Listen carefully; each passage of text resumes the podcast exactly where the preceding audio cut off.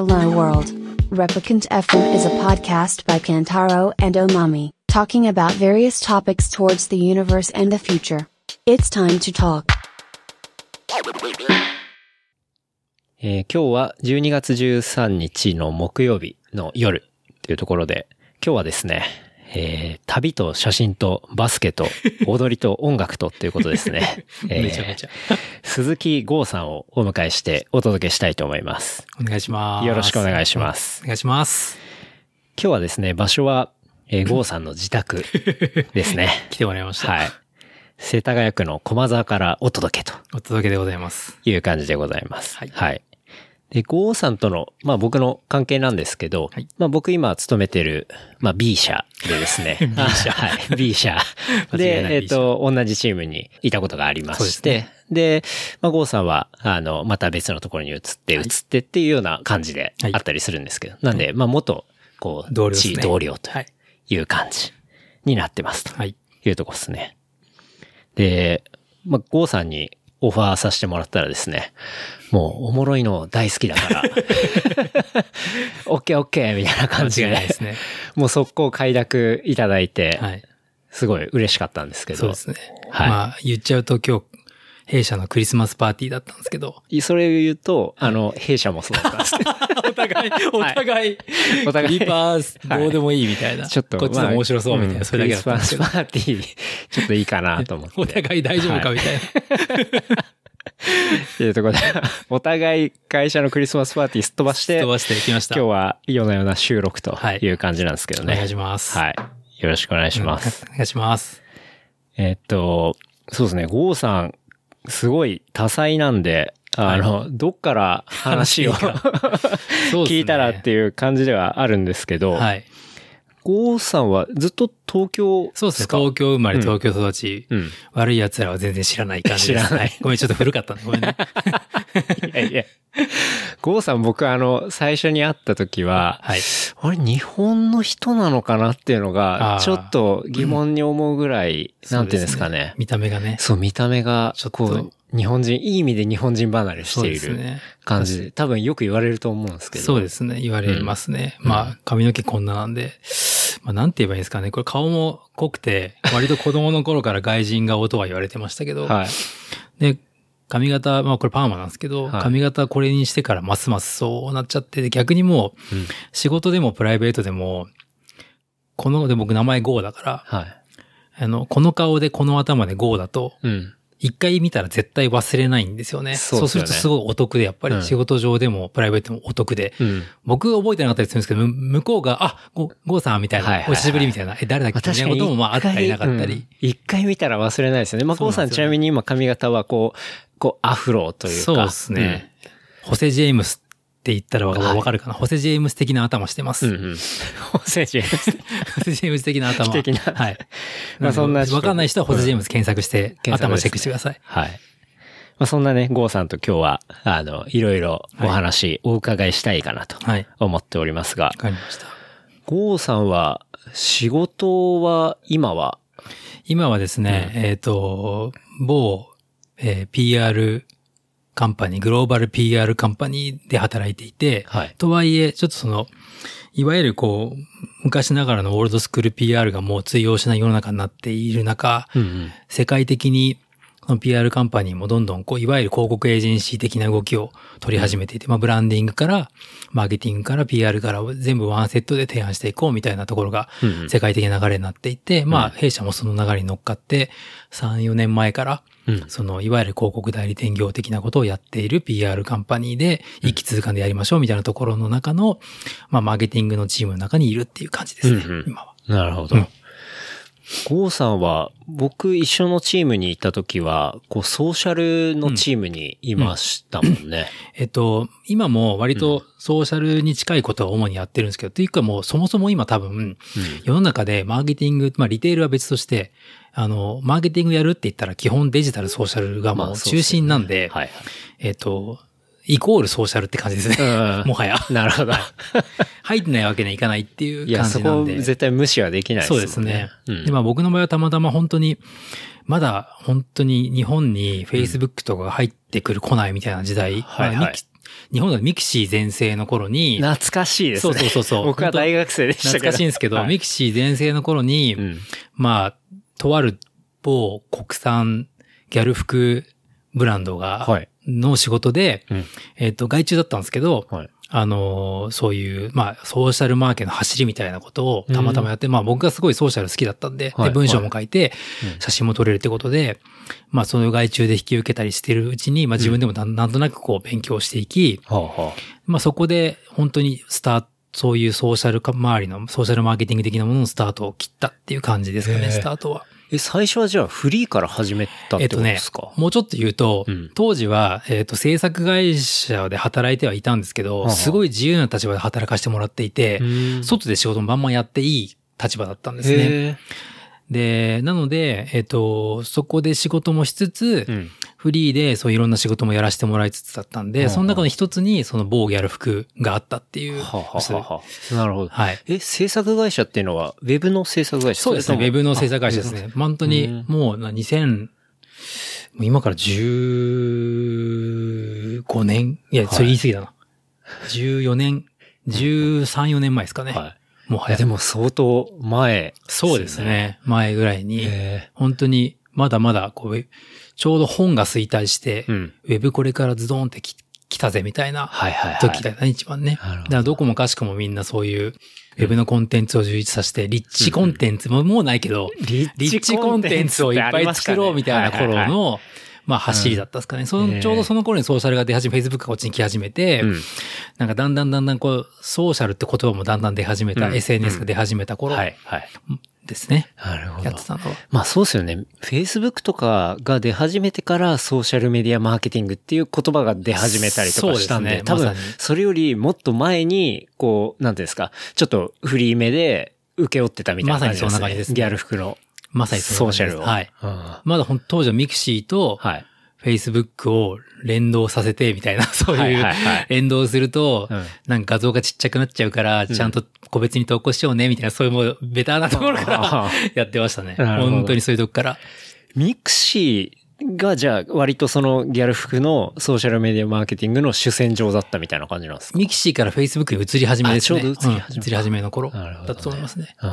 じゃあそこで、チャンネルってありましたっけ？ちゃんえあの、ファンページみたいなの。ファンページっていうのはあったかないけど、単純にそのブランドごとの、そのギャル服の大きなブランド、まあ会社があって、いくつかブランドがあったんですけど、うん。ブランドごとに、あの、まあアカウント持って、はいはい。そのアカウントで、ね。いわゆる今でいうとこの、そのカリスマ店員的な子たちが、はい。本当に走りでうん。PR に出るために可愛い子を各お店から集めて、うんその子たちに、はい。こう、洋服とか紹介させて、うんうんその子たちをスターダムにしていくみたいなことをやってた感じ。本当に走り。本当元祖ですね。うんもうちょっと言いたい、これって言いたいんですけど、はい言えないんですけど。言えない なるほどねね。へえ、面白い。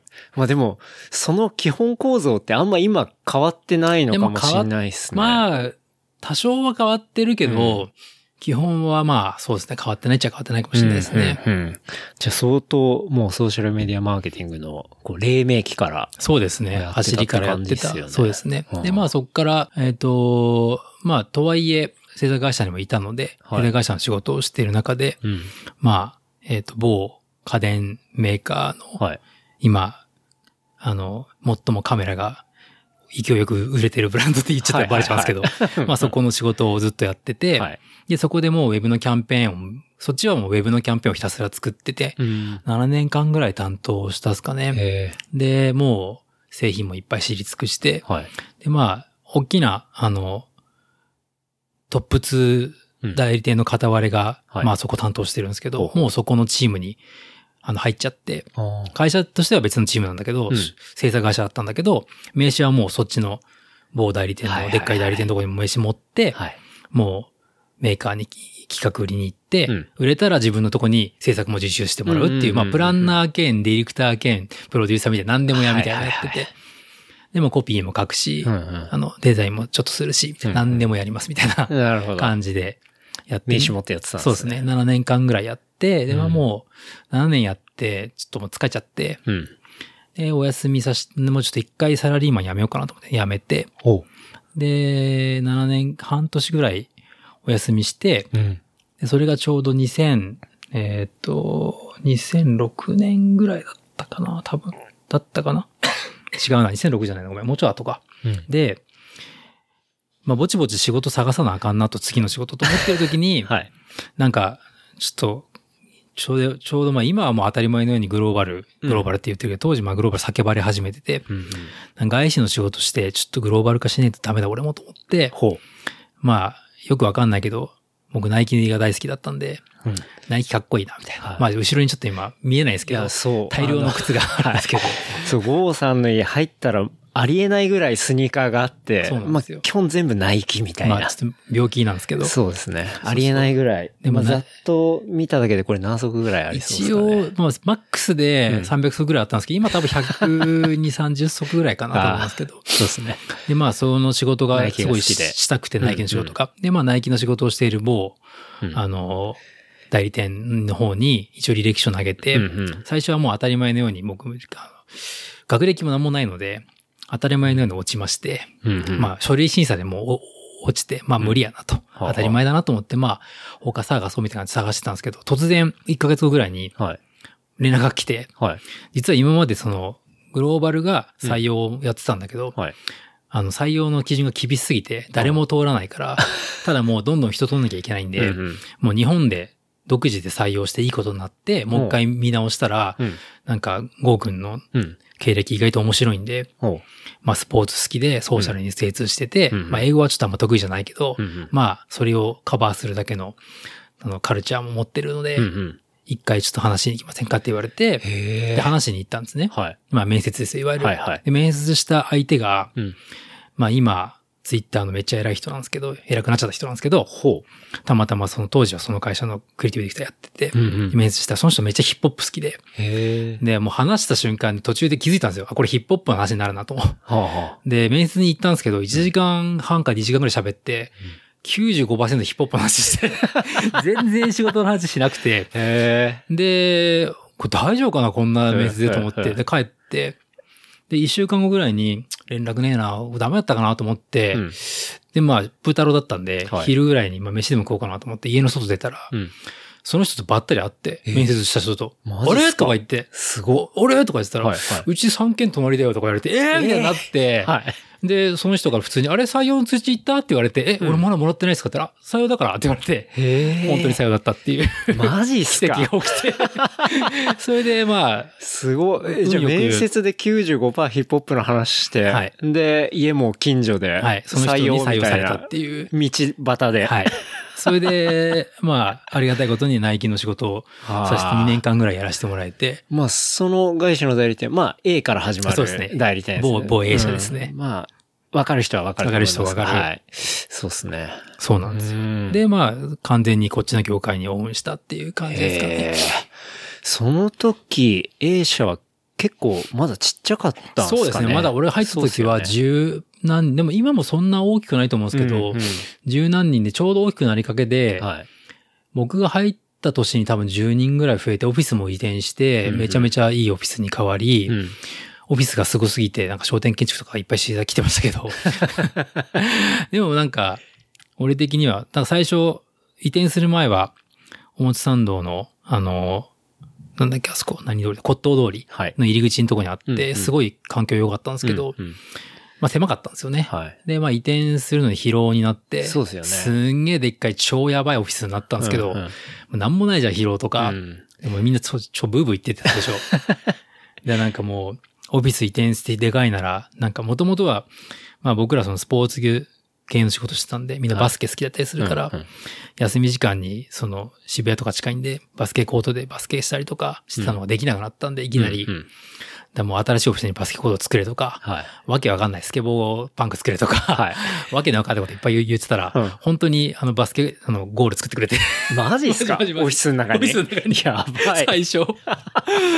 でもみんな、ごいっすねそうそう、昼飯行くときにね、うんあの、みんなでフリースローして、はい。あの、掛け合って、うん昼飯おごりとか、ああ、やってましたね楽しそう。うん、やってました。と当時はね、まあでも、クライアントのナイキもいますし、なんかね、そこら辺は、割と自由自由な。はい、自由聞く感じの会社でしたね。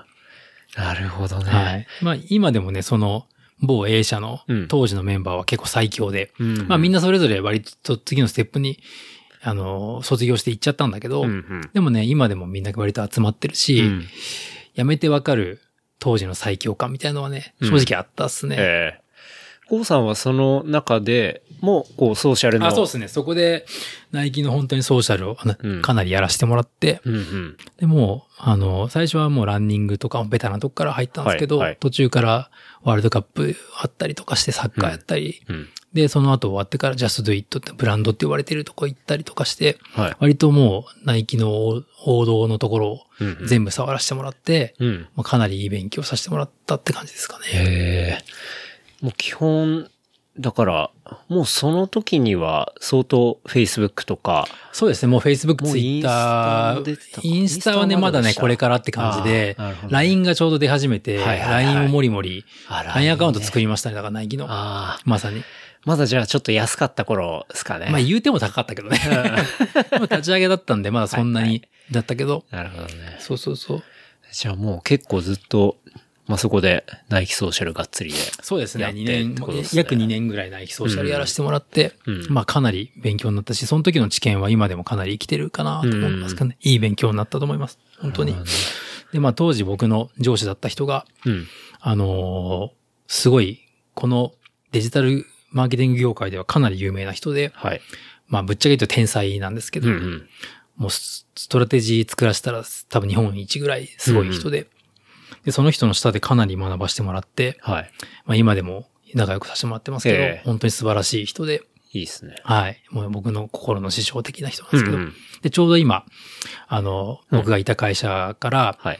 あの、その僕の師匠も含めて3人今、あの、別の会社に移っていて、うんうんうんで今ちょうど僕がい今の会社でうんやってる仕事の中で外注で、うん今その3人と一緒に、あ、仕事できてるんですかはい仕事を今やってるあ感じです。ーそういうの楽しいですよね。はいしかもスポーツみたいなあ他最強チームみたいな。ー はいはい。もうお互いみんな分かってるし、そうそう、分かり。やりやすいですよね。超やりやすい。超分かり合ってる感じ。確かに。まあ、マーケティングの業界とかね、案外こう狭かったりするんでね。相当狭いと思いますね。こう、どこに移っても、なんだかんだ、こう、あったりとかしますからね。繋がっててうんまあでも、それで面白い仕事できるのは、すごい楽しいですし。確かに。なんか若干同窓会感とかもありますしね。ありますね。うん相当ありますね。うん。なるほどね。はい。で、その後は、あれですよね。こう、B 社に移ってって感じですね。あ、そうですね。今その後、そうですね。もともと、そうケンタロウ君と一緒の会社に、一瞬、ね一瞬でもないか、まあ2年ぐらいかな、いて、うんうんで、まあその後の話はちょっと言っていいのかな、これ。まあ、某、某、あの、大丈夫です。代理店じゃなくて、はいあの、メーカー側の方に一瞬いたんですけど、うんまあ、ちょっと政治的な問題に巻き込まれ、はい。ちょっと割と1年ぐらいで辞めることになっちゃって、うんで、まあ今の会社にまた代理店側に移ったって感じですけうんどね。、うん。そうですね。うんだから代理店が、まあ、PR エージェンシーだけど、そのもう代理店機能みたはいい。な昨日のとこに今いるって感じとです。ころってことですよね。はい。なんか結構、もう、なんていうんですかね、ずーっとソーシャルとか、まあそういうマーケティングに、もうずっとその畑で仕事してるみたいな感じ。正直ソーシャルがこんなになんかこう、マーケティングの王道になっていくとは、うん当時もちろん想定してないし、うんうん。ただ好きで、なんか意外とソーシャル、書き物もあったし、はい。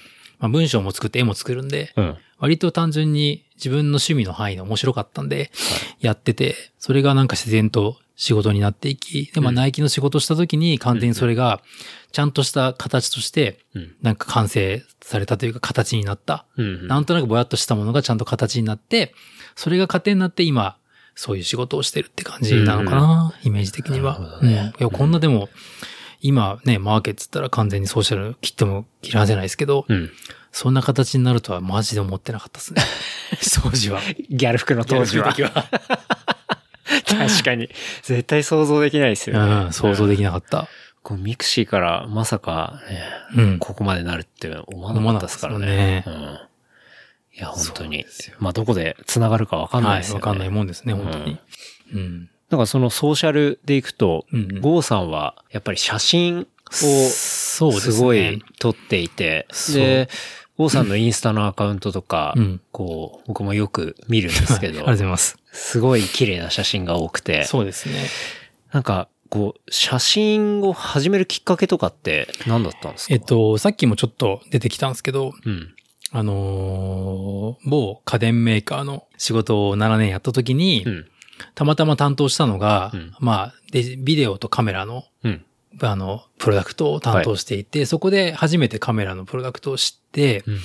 で、まあ、その時のコンテンツの中に、あの、プロのカメラマン、あ、新しい機種が出ると、プロのカメラマンさんに旅とかしてもらって、撮ってきてもらって、それを、こう皆さんに公開して、うんまあ、こんな素敵なカメラですよっていうのとか、まあ、ベタなんですけど、うん。当時もやってたりとかして、はいそこで、あ、カメラマンさんが撮る写真ってこんなすごいんだっていうのを初めて知り、うん。で、まあ、流れで自分が担当したメーカーのうんカメラを購入したのが、まあ、きっかけですね。最初は本当にもう、あの、今で言うとこのパチパチスナップじゃないですけど、その辺の友達の女の子撮ったり、うん。なんか旅した時にパチパチ撮ったり、本当にそういうお遊びレベルでもともとやってたんですよね。なるほどね。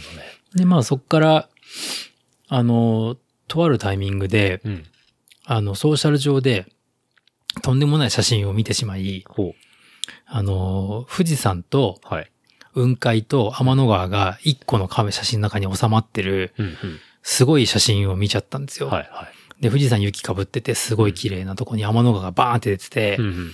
で、富士山の周りに雲海がドーンって出てて、そのはい雲海が七色に光ってるんですよね。ほうほうでもう意味わかんないんですよ。うんとにかく綺麗で、うん。で天の川見たことない、まあ富士山はなんとなくし見たことあったけど、はい。はい。天の川なんて見たことないし、雲海ってものすら見たこと、存在すら知らなかったし、うんそれがなんかなんで七色に光ってるのかもよくわかんなかったし、うん。とにかく綺麗すぎて、衝撃的で、うん、とりあえず雲海って何みたいな。はい。はい。雲海見てみたいみたいな。生で見てみたいと思って、うんうんで、まあ友達と、全然、あの、僕みたいにお遊びでカメラやってる友達が一人いたんですけど、その友達と、と検索して、はい。そしたらなんか、静岡に車で行ける雲海スポットがあるらしいとほうほいうのをし調べたんですけう。ど、はい。まあ、よく情報がわからず、うんまあ今みたいにソーシャルがめちゃめちゃこう発達してるわけじゃなかったんでなる、ほど。でまあよくわからないまま、まあ、山なんですけど、はい。まあ車でブーンって山行ったんですけど、うんうんまあ素人が真っ暗な山の中に車で入っていくとか、マジ怖くて、いやいや、ちょっとこれ無理っしょみたいな。うんうんでも途中まで行ったんですけども、道もよくわかんないし、電波もねえし、うんうん。これ無理やなと思って、諦めて、もうこれ絶対無理だっつって諦めて途中で引き返して、はい。まあ車で下山してたら、うん下から車がピョンって上がってきて、はい。で、すれ違いざまに窓がピューって開いて、うんあれ？もう撮影ポイントって混んでていっぱいでしたかって聞かれたんですよ。ほうほう。で、あ、やっぱりこの山で合ってんだと思って、うんもう素直に、いや、実は僕たち初めてはい来て、うん。で、まあ、ぶっちゃけ道に迷っちゃったし、怖かったんで分かんなくなっちゃったんですけど、うんもし、あの、よ、よかったら、ついてってもいいですか？って言ったら、うん。あ全然いいよって言ってくれて。その方々に、まあ、車、向こう車2台だったんですけど、はい。まあ、ついてって、で、撮影ポイントまで連れてってもらって、は行ったら全然人いなくて、うんで、まあ、ビギナーズラック的にそこで、奇跡的に、初めて雲海と富士山を、日の出とともに見させてもらって、もうはい超感動して。やべ、これが雲海かと。うんもうやばすぎると。うんあの写真で見た、あれがもう目の前にあただまあ。七色じゃなかったんですけど、普通にあの自分が雲の上にいて、富士山が見えるみたいな。はい。やばいな、つって、すげえ、つって、めっちゃ感動して、で、まあ当時まだ、あの、写真も本当にしょぼい機種だったし、うん始めたばっかりっていうかもう初心者だったんで、はい。右も左も分からず、うん。あの、加工も全部あの、携帯で、ちょちょっといじるだけだったんで、で、まあ今撮ったものを。投稿し、ツイッターに投稿しようと思って、うんこう加工して、うん。投稿しようと思って、ペッて見たら、3分前に、その僕がもともとやべえってその富士山雲海天の川を撮った人が、はい。3分前に投稿してて今俺が見てると同じなんですよ。え、あれ？と思って、はい。あれこれもしやと思って、うんちょっとひょっとしてこれって3人のうちどなたかですか？って言ったら、あ、僕ですみたいな。ほうほうええー、みたいになって。僕あなたの写真で、あの、富士山来たんですけど、みたいになって、はいはいはいうわーみたいになって、ありがとうみたいになって仲良くなって、へえ。その出会いがあったんですね。そうそうそうそう。それで、なんか、その方々が、うんまあ、橋向さんという人なんですけど、はいまあ今、あの、日本で最も有名な富士山カメラマンの一人なんですけど、うん橋向さんとそこでお会いしてほ、で、彼らが、まあ、向こう3人いたんですけど、はい。もう一人、成瀬さんって方も、はい。僕フォローしてる人で、はい。超有名なカメラマンさんで、ほうほう。去年ニッコールで大賞取った人なんですけど、もうすごい三大、日本三大コンテストで優勝した人なんですけど、でも、もう一人はちょっと今写真やめちゃったんですけど、うんうん。やってる人で、で、成瀬さんと橋見さんに会って、で、二人と仲良くなって、で喋ってたら、まあ今度富士山来ることだったら連絡してよみたいな言ってくれて。で、まあ俺も調子に乗って、社交辞令なのは分かってたんですけど、うん調子に乗って、ちょっと来週も富士山行きますみたいな、はいは メッセージしたら、はい。なんか今日はたぬき湖っていうところにいるんで、ああ、たぬきこ。たぬき湖にいるんはいで、よかったら来なよって言われて、ありますね。で、たぬき湖にもう、い、行って、うん。うん。で深夜っすよ。もう深夜よくわかんない。もうたぬき湖行って、全然初めて行ってうん、怖かったんですけど、うん。行ったら、まあ彼らいて、はい。で、そこで写真またすごい超絶景に出会わせてもらっちゃって、うん素晴らしい絶景だったんですね、うん富士山とうん日の出と。で、そしたらそこに、こう、いわゆるこう富士山コミュニティ、カメラマンコミュニティ的な、富士山カメラマンコミュニティ的な？のがあるんですよ。やっぱ。あるんですね。あるんですよ。へで、そういう有名な方々がたまたまそこにいっぱいいて。なんかたまたま、なんかすごい条件いい日でああ、なんか、インスタで見たことあるぞみたいな人たちがいっぱいいる紹介してもらってインスタ交換してみんな知ってるみたいな、ああー、有名有名みたいな人ばっかりで、タ。なるほどね。なんか富士山オールスターズみたいな。うんうん。で、そこでこう結構つながりがいっぱいできて、はい。はい。で、ちょっとずついろんな人とうん写真撮らせてもらったりとか、はい勉強させてもらったりとかして。なんとなくこうステップアップして、はいはいは最初はだから風景っつうか富士山の方々に。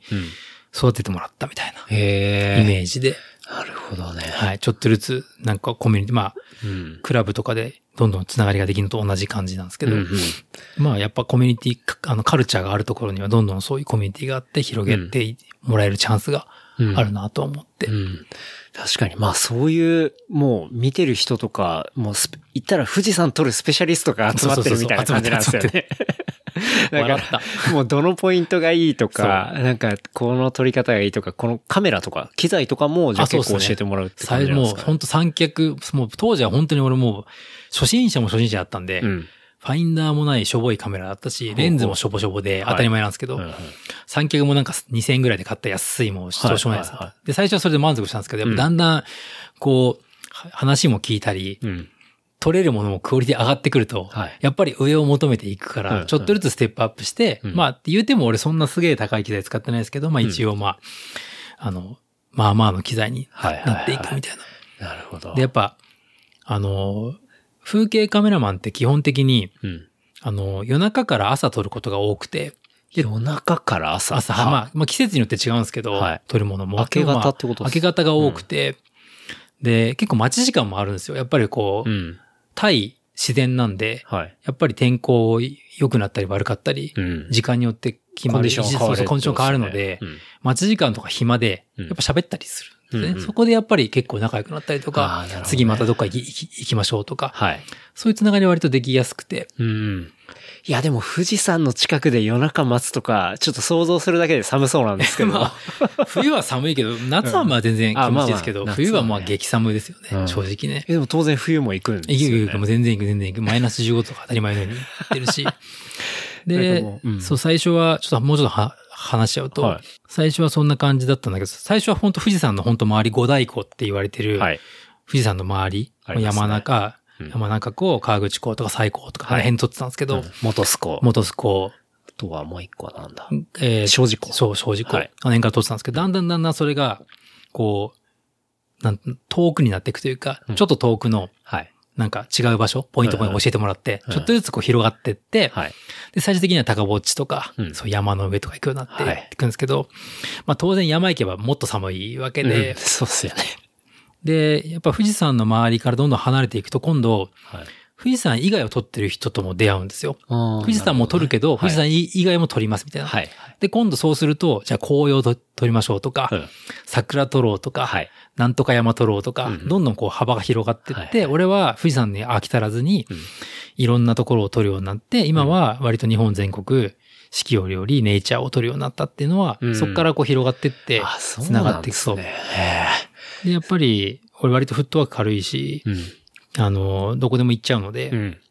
まあ地方に行って、そういうとこで今度知り合う人って大体地元の人だったりするので、うんそうするとこの地元、新しいその地方のコミュニティ、例えば九州行ったら、九州のカメラマンチームと仲良くなったり、うん関西なら関西と仲良くなったり、うん。北海道、まあ北海道は行ってないんですけど、うんまあ、遠くな遠くとか、はい。そこでまたこうコミュニティができて、うんまあソーシャルでもつながると、うんどんどんこうつながりができていくみたいな、はいはいはい本当にもうカルチャーですね、完全に。すごいですね。うん。なんか富士山を中心にこう、なんか裾野が広がっていくみたいな感じで、まさにそうですねわーっとこう、うん、富士山うん様々ですね。コミュニティが広がってるんですね。そうですね。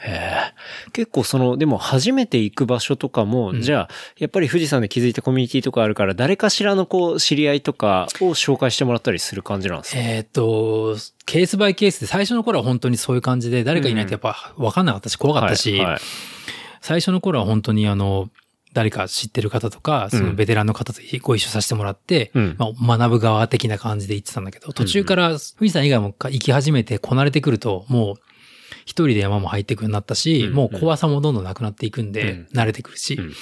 最近は一人でも山全然入りますし、逆に始めたばっかりの子を連れてったりとか、逆の立場に結構最近はなっていってはいますね。その当時に教えてもらってた頃、今度教える側みたいな。あー今本当にインスタグラムがここまで普及して、うん。あの、新しく入ってくる子たちが本当に増えて、うんうん。で、ガッツある子とかどんどんこう、やっぱり当時の俺みたいに、はい。とガンガン来るんで、はいはい。そういう子らはまあ連れてったりとか、うん。するようにはなったっすね。なるほど。うん。なんか、活動というか、その写、撮った写真を出す場所っていうのは基本インスタグラムになるんですか？まあ、インスタとツイッターが割と俺は主で、まあ人それぞれみんな違うんですけど、はい。インスタ、ツイッターが割と主で、うん。まあ人によってはもちろん Facebook やってる人もいるし、はいはいはいまあ年配の方は割とね、Facebook 主戦場の人も全然いるし、うん。うん。あとはまあ紙、もちろん紙物で出して展示とかする人もいますし、うんうんまあ俺もたまに展示はしますけど、基本はインスタグラムとツイッターが主戦場ですかね。う。うんん。なんか結構コンテストとかにも応募したりはするんですか？えっとね、それがね、しようしようとは思ってるんですけど、コンテストもいろいろあって、うん。あの、ハッシュタグだけでもう応募完了のやつは簡単なんで勝手にできるから、ありますよねそういうのはまあちょいちょい応募してるんですけど、うんうんちゃんとこう、ちゃんと応募しなきゃいけないやつってやっぱ、はい。それ用に現像もし直したりとか。その規約ちゃんと読んだりとか、いろいろめんどくさいこともあって、規約？規約その、規約ってあるんですか？ありますあります。例えばその、表現自由ではないだですか？いや、表現が自由、その、おお題が決まってたり、例えば何メガそっか以内だとか、形これじゃなきゃダメとか、はい。あとまあ、その、今って、まあぶっちゃけ、その、フォトショップがここまで、はい。こう、一、なんつうの、普及してるんで、うん。やろうと思ったら何でもできちゃうじゃないですか。確かにできどこまでが写真なのかみたいなのもあったりもするので、そういう規約もあってああ、、そっか。じゃあ、後から星足しちゃったりとか。とかあの、月綺麗にしちゃったりとか。た、例えばですけど、うんまあ、えっと、ひみんながいわゆる星ぐるって呼んでる、まあはいあるんですけど、よく見たことあるんです星ぐる。星が鉱石になってこうくるくる回ってるやつとかってたまに見たことないですか？星が宝石にくるくる回ってる？鉱石みたいに、こう、星が円になって、鉱石になってる。わかります。あの、シャッタースピードをあそうそう遅して、こう、線状になっあれっててるやつです1枚でやってるわけじゃなくて、はあれって多分、まあ、人によって違うんですけど、うん15秒とかをもう何百枚も撮ってそれを重ねてるんですよ。そうしないと、飛行機とか飛んできた時に、その飛行機も映っちゃうから、あそ確かにの回は消して、はそうじゃないやつだけこうつけてしたりとかして綺麗にしてるんですよ、あれ。ああ、じゃあ完全合成。まあ言うてみれば合成じゃないですか。でも別に、ぜ、長秒しようが、重ねようが、うんまあ撮ってる枚数が多いだけで、やってることは変わんないんですけど、一枚撮りなのか、理論的には変わんないでそうそうすね。でもそれもある意味合成だし、うんもっと言うとデジタルデータなんで、うん。あの、レンズについてるゴミを消したってで、合成、合成じゃないですか。そうですね。どこまでがセーフなのかっていうのは、のはちゃんと規約で読んで、ここまで OK とか。確かに。そういうのあるんですよえでも、それ言い出したら、キリなくないですか結構ありますよ、そういうの。だからもう過去にも大きうんな海外の超でかいコンテストではい。優勝したややつが実はなんか、うんその、その辺に落ちてた、はいあの、ちゃんとそれはそのレンズのゴミじゃなくて、うん本当にゴミが落ちてるものを消しちゃってて、はいはいはい。それでなんか、それが分かって賞取り消しとか、え、ってか、よくわかりますね、それあなんかね後から。、あの、データを提出しなきゃいけないんですよ。はあ大体入賞するとうん、元のローローデータって言われる元のデータがあって、うんそのデータを提出しろって言われるんで提出するんですよ。はそこで多分、厳密なところは、あ、ああ、バレるん出てきちゃうんですだ。よね。ええそれはもうケースバイケースで面、それが、なので、そういうのも OK っていうのもあれば、はあダメっていうのもあるし、それはコンテストによって結構違うので、そこをちゃんと、と読んで。やったりしなきゃいけないから、わ割とめんどくさいっちゃめんどくさくて。確か。に、めんどくさいっすそう。ね。で、まあ、面白いことに、うんやっぱ、でかいコンテストは、ちゃんとやろうとするから、こっちもこう、ちゃんと出そうとするじゃん。はい。そうすると、選ぶのも時間かかるし、うんそれ用に、インスタグラムだと、サイズもちっちゃいからうん適当に作ればいいけど、うんうん。ね、おじゃあ20メガで作ってくださいとか書いてあると、はい。事細かに映っちゃうから、確かに細部によって細かくやんなきゃいけないと時間もかかるじゃん。うんうん。そうすると、あの、コンテストに出すために相当の気力とパワーがいるんですよ。うん。でその時に仕事がめちゃい忙しかったりとかすると、はい。出せなかったり、全然あって。確かにその気合の部分はちょっとありますね。そうなので、今年2018年は俺もコンテストいっぱい出そうと思って気合い入れてたんですけど、うん。はい。たまたまなのか、そのコンテスト出す1週間、2週間前になると、うん。仕事がクソ忙しくなって、徹夜とかも続いたりとかしてはい出せないとかが結構続いて、うん結局今年大きいのは1個ぐらいしか出せなくて。あ、でもはい一個は出せ出した。でも2勝も全然しなかったですけど、うん1個ぐらいしか出せなくて、ええもう目標は5個ぐらい出したかったんですけど、はい。はい。1個しか出せないみたいな、悲しいみたいな。なるほどね。だって先週も実は1個出そう出そうと思ってたものがあったんですよ。はい。でも友達からもこれはもう絶対ゴーさん得意ジャンルだから出しとけ、うんなんかその三脚を使うみたいなテーマで、割と自由創作だったんで、基本三脚使うので、うん。チャンスチャンスって言われてはい。出そうと思ってたんですけど、うんあの、なかなかこう、どうしてバタバタして出せなくて、うんで、いざ当日になって、だはいだいたいコンテストって、その日の深夜0時が終了が多いんですよ。でもそのコンテストも深夜0時だと思い込んでて、勝手に俺。はい。はい。で、会社の昼休みに、うん。2時ぐらいにやっと昼休み取れて、はい。あ、そういえば今日中出出さなきゃなと思って、やばいやばいと思って、でもなんとなく用意してるものがあったんで、それ出そうと思って、何時だっけな一応確認しようと思って、まあ深夜だと思うけど何時だべってみたら、午後3時って書いてあって締め切りが。もう1時間しかない。1時間しかないじゃん、みたいな。うんでも、昼休みだとはいえ、会社にいたんで、うん。で、まあちょっとさっきケンタロウ君に話したんですけど、うちの会社ネット遅いんですよ。はい。はい。それで、もう無理やりアップロードしたとしたら、うんもう全然アップロード20メガとかだから、あできなくてアップロードが。遅くて。で、やっとアップロード、なんか3枚ワンセットなんですけど、うん。3枚アップロードわ終わって、やっとワンセットできたと思って、まあはい本当出したいものは30名ぐらいあったんですけど、はい。はい。ワンセットできたと思って、で、そこにタイトル書いたりとか、うんうん。説明書いたりとかはいするんですよ。はい。で、説明書いて、で、ピッてアップロードして、うん最後確認ボタン押そうとした瞬間に、はい締め切り終わりましたみたいな。マジっすか？笑っても、俺漫画かよみたいな。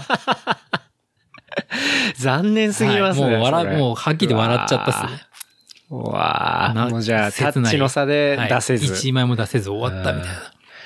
じゃあちょっと、来年こそはですね。そう、だったんですけど、まあ、あの、ちょうど、ここ最近、あの、写真仲間たちがすごいみんな、あの、みんなレベル上がってきて、はい結構まあ、講師するわけじゃないけど、うんその、例えば、インスタグラムのストーリーとかに、はいはい。あの、どうやってこの写真をレタッチしたかとか、どういうふうに、どういうとこを意識して撮ったかとか、うん。なんかみんな講師的なことを最近よくやるようになって仲間たちが、まあ、高いレベルにあるから当然なんですけど、はい。インスタグラムの中で教えるってことあ、そう、ストーリーとか、あとライブとかで教えるようになったのを見て、すごいみんな勉強してんなってマジ最近思ってて、うん。で、俺全然そういうの勉強してないんで、うん。適当に作ってたんですよ。はい。でも、あんまそこを勉強したいって全く思わなくて、俺。うんうん。むしろ、例えば、なんか、どうやってこの自然現象起きてんだろうとか、うんうん。例えば富士山には、まあ、笠雲とか吊るし雲とかいろんなその雲の現象があるんですけど、うんうんなんで、どういう仕組みで笠雲できてんだろうとか、速攻調べるんですよ。はい好きで。はい。はい。でも、写真の構図ってどうやって作るんだろうとか全然調べないから、うん。あなんか、あ、俺写真が好きなんじゃなくて、うん。絶景とネイチャーが好きなんだって最近気づいうんて、自然現象とかそう自然現象が大好きで好きみたいな。まあ今日もまさにあの、あの、宇宙のことと調べてたんですけど、はい昼休みに、うんそっちの好きなんで。中の。そうそうそう。講師の話とかで調べてたんですけど、はい。そう、アインシュタインの話とか講師の話とか調べてたんですけど、なんか、あ、俺やっぱネイチャーが好きだから、はい。写真が好きなんじゃないんだって気づいて、ほで、その時に、あ、なんか、それでいて、コンテストとか出し飛びれたりとかしてるから、う。うん。別にそこ俺主戦場じゃなくていいなって。思ったんで、来年は、はそんな別にコンテストにこだわらずに、なるほど。逆に。もうちょっと緩くやろうかなっていうふうに思い始めてますね。もうそれよりかはもっとじゃあ、なんていうんですかね、レアな絶景だったりとか、なんかなかなか見れないような景色っていうのを追い求める方に注力したいかなみたいな。そういう方が良くて、で、なんかありがたいことに僕は、この、いわゆるこうソーシャル上で頑張ってるネイチャーカメラマンの、ネイチャーフォトグラファーの中で、うん。あの、外さないって言われてるんですよ。外さない？要するに、はい。やっぱみんな天候に左右されるんで、うん。出撃しても、はい。取れ高ゼロだったりいっぱいするんですけど、はい僕大体取れるんですよ。ほう。それはやっぱり、勉強して、うん。天候を読む力、は場所を知っている、うんまあその他諸々条件を踏まえて、うんうんどこだったら最、今取りたい最高のものが取れるかを予測してそこに行って、それを取れるだけの知識とうんうん経験が今身についてるから、僕外さない人なんですね。ええお天気お兄さん的な感じなんですよ。確かに同じスポットにいても、コンディションが違かったりしたら、それ出てこなかったりとか、撮りたいものが。そうそうそうだけど、ゴーさんの場合は、その、自然が好きなんで、その原理をまず調べるわけじゃないですか。だから、じゃあこの気温で、こういうコンディションだったら、じゃあ今日はこっちだな、みたいな方を、もう、要はレシピ知ってるみたいなあ、そうで感じですすよね。完全にそれです。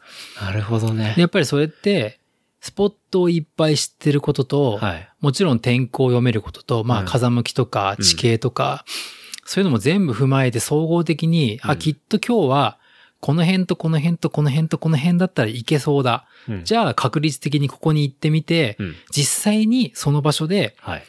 肌で空気を感じて、はいまあ雨なのか湿度なのかわかんないけど、感じてみて、結構じゃあここにちょっと決めてはい。行くっていう、結構フレキシブルなんですよね。決めて、あんま決めないんですよ。なるほどね。やっぱりどこに行こうって決めるとうん外しやすいんで。うんうんだし、その現場の、その、さっき言ってた湿度とか、うんそういうところも要は体感とか、まあデータも行かないと分かんなかったりするんわかんないわで、で、こう、やっぱ自然なんで流動的なものなんで、そこに応じて、じゃあこっちだなっていうふうに、もうかなり柔軟に切り替えるってことですね。まさにその通りですね。面白い。しかもそれっていうのは相当調べてたりするからデータの上でかなりロジカルにある程度確率論で出していき。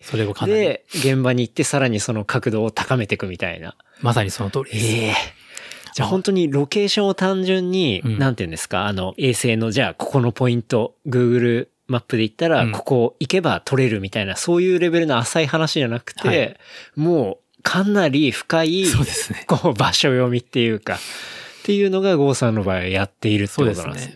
それってみんなやってることですか？いや、やれてないです。だからよく DM とかで来るのは、はい。どうやってそうやって読むんですか？みたいなのはしょっちゅう来ますね。あしょっちゅう来ます。本当に。めちゃめちゃ、それが一番来ますね、僕。どあ。うやって天気読むんですか？どうやってし当てるんですかっていうのは、本当に一番来る質問ですね。うん。それなんか講座開いたら、すごい人気になりそうですけど。結構でも経験値がよるとこも結構大きくて、うん。やっぱこの場所、やっぱり初めて行くとこやっぱ難しいんですよ、やっぱり。はいはいはい。だから九州とか言われても、やっぱ結構難しくて、慣れてないから。確かにその場所独独特の地形とか、そのかな、なんていうの、変化とかもあるんで、はいはい。富士山周りとか行き行き慣れてるので、割と読めは、読みは本当に相当うんうん高い確率で読めるし、もうケースバイケースですけど、なるほど。うん、かな。それも変動要素が山ほどあるわけですよね。ありますね季節もそうだし、はい気温、湿度、ありますね。あとは、まあ、大潮とかなんかそういうこともあるかもしれないまあもしかしたらあるかもしれない。まあ、あんまり潮目月、よ。月の動きとか。月はでもね、結構関係してるから。うんありますよねうん月は結構関係してる。うんかな。へえ。そうなんですよね。それ絶対なんかやった方がいいと思いますけどね。そのノウハウとか。俺も、最初からそれが分かってたわけじゃなくて、はいそういうのを結構その富士山周りでめちゃめちゃ実践してる、おいさんっていう僕のその天気予想のはい。先生的な人がいて、ほまあ富士山の、なんていうの、まあ、富士山といえ、の情報といえばおいさんみたいな人がいるんですけど、う。うんうん。その富士山カメラマンさんが、はい。その人がすごいそのいろんな考え方とか、うん。その経験値をいっぱい教えてくれて、うんうんそれで僕もちょっとずつ勉強し、うんで彼はまあ富士山だけだけど、それを俺,、俺の場合は富士山以外のところにも。いっぱいそれで広がってった。応用するよううんうんそれで割と取れ高が外さなくなったっていうか、あかな。確かに。なんか、せっかくやっぱり遠出するから取れ高欲しいっすもんね。はいそれで外すと、なんかまた当然週末で行ったりするわけじゃないですか。うんうんだから、あ、じゃあまた来週か、みたいな、来週までお預けか、みたいな感じになっちゃうと結構メンタルも来そうですもんね。そうなんですよ。やっぱね、うんせっかく出撃して遠くまで行って外すのは痛いんで。ですよね。そう。やっぱサラリーマンで平日働いてますしね。やっぱ絶景見たいし、うんどうしても。だからそれは本当に増えたかな。あとは、ロケハンをすごいします、僕は。はあはあはあみんなあんまやらないんですけど、うん。僕はもう本当さ、まあ、あ朝まで撮影したら、はい。まあ仮眠するかしないかはその時のああれですけど、はい。その辺の近くとか、まあ帰り道とかに、うん。うん。気になってるとこは必ず寄って、うん。昼間明るいうちに、うん。どういう地形でどういう感じなのかみたいな、どういうとこから撮れるのかみたいなのは、うんイメージする場所は全部チェックしといて、うん。うん。後から必ずロケハンして、はい。で、あ、ここはいけそうだとか、これはこういう時期にこうだとか、やっぱ昼間見るのと夜見るの全然違うので、昼間見ると全てが見えるじゃないですか。うんうんそうすると、あ、ここに、じゃあ梅の木がいっぱい生えてるからうん、無標がつくなとか、はあ。そういうのをこう見て、うん。あの、なんて言うんだろう、後に生かすというか、うんちゃんとその時イメージしてってことですね。ロケハンはかなりしてますね。へまあ、好きなんですけど、それが。調べるのが。なるほどねこれで多分ね、ヒップホップやっぱ好きだから、はい。ヒップホップって、なんつうんまあだろう。、ディグリー、そう、ディグリー文化じゃないですか。ですよねはいレコードとかもそうじゃん。はいで、やっぱ、まあ、ゴーさん今部屋、こうレコードもまあいっぱいありますしね。はい。そうやっぱ、うんオリジナリティを大事にする文化なんで、うんそれはやっぱりすごい今でも生きてて、うん。なんか、どんだけかっこいい写真、どんだけ素敵なもの撮っても、はい。みんなが撮ってる場所と同じ場所撮って、撮るのは、それはそれで素晴らしいんですけど、うん。俺の、あの、尺で言うと、はい。いけてないんですよ。うん。俺の尺は、あの、下手でもいいから、うんみんなが知らないやばいとこ撮るっていうのが、はいはい。あとはみんなが思いつかない角度で撮るとか、うん。なんかその、オリジナリティっていうのをすごい大事にしてる。うん。自分の人生の中で。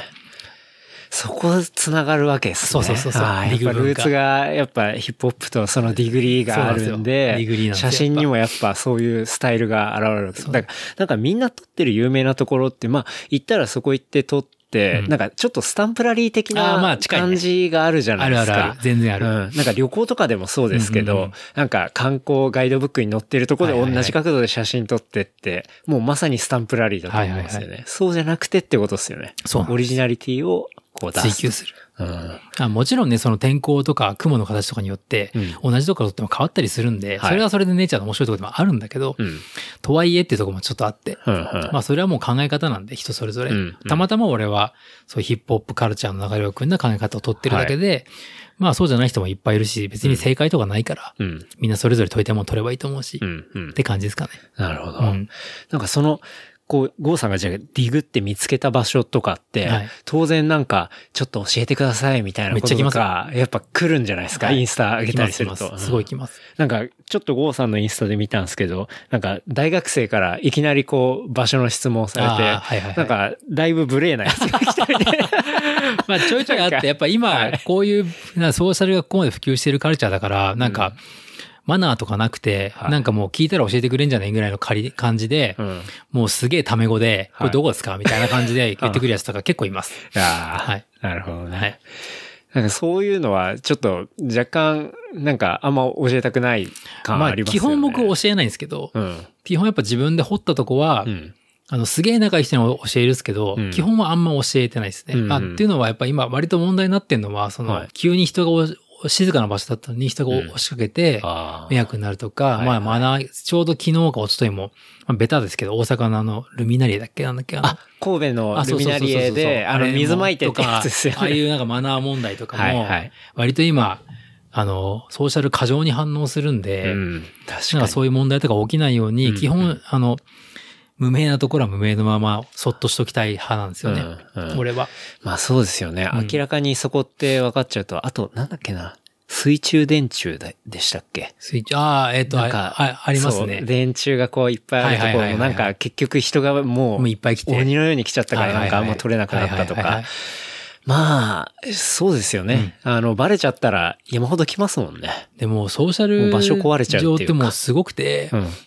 なんか、特定みんなするんですよね。Google マップが何でも教えてくれちゃうから、はいはいなんとなく、あ、なんかその背景に映ってるいろんなものをヒントに、はい。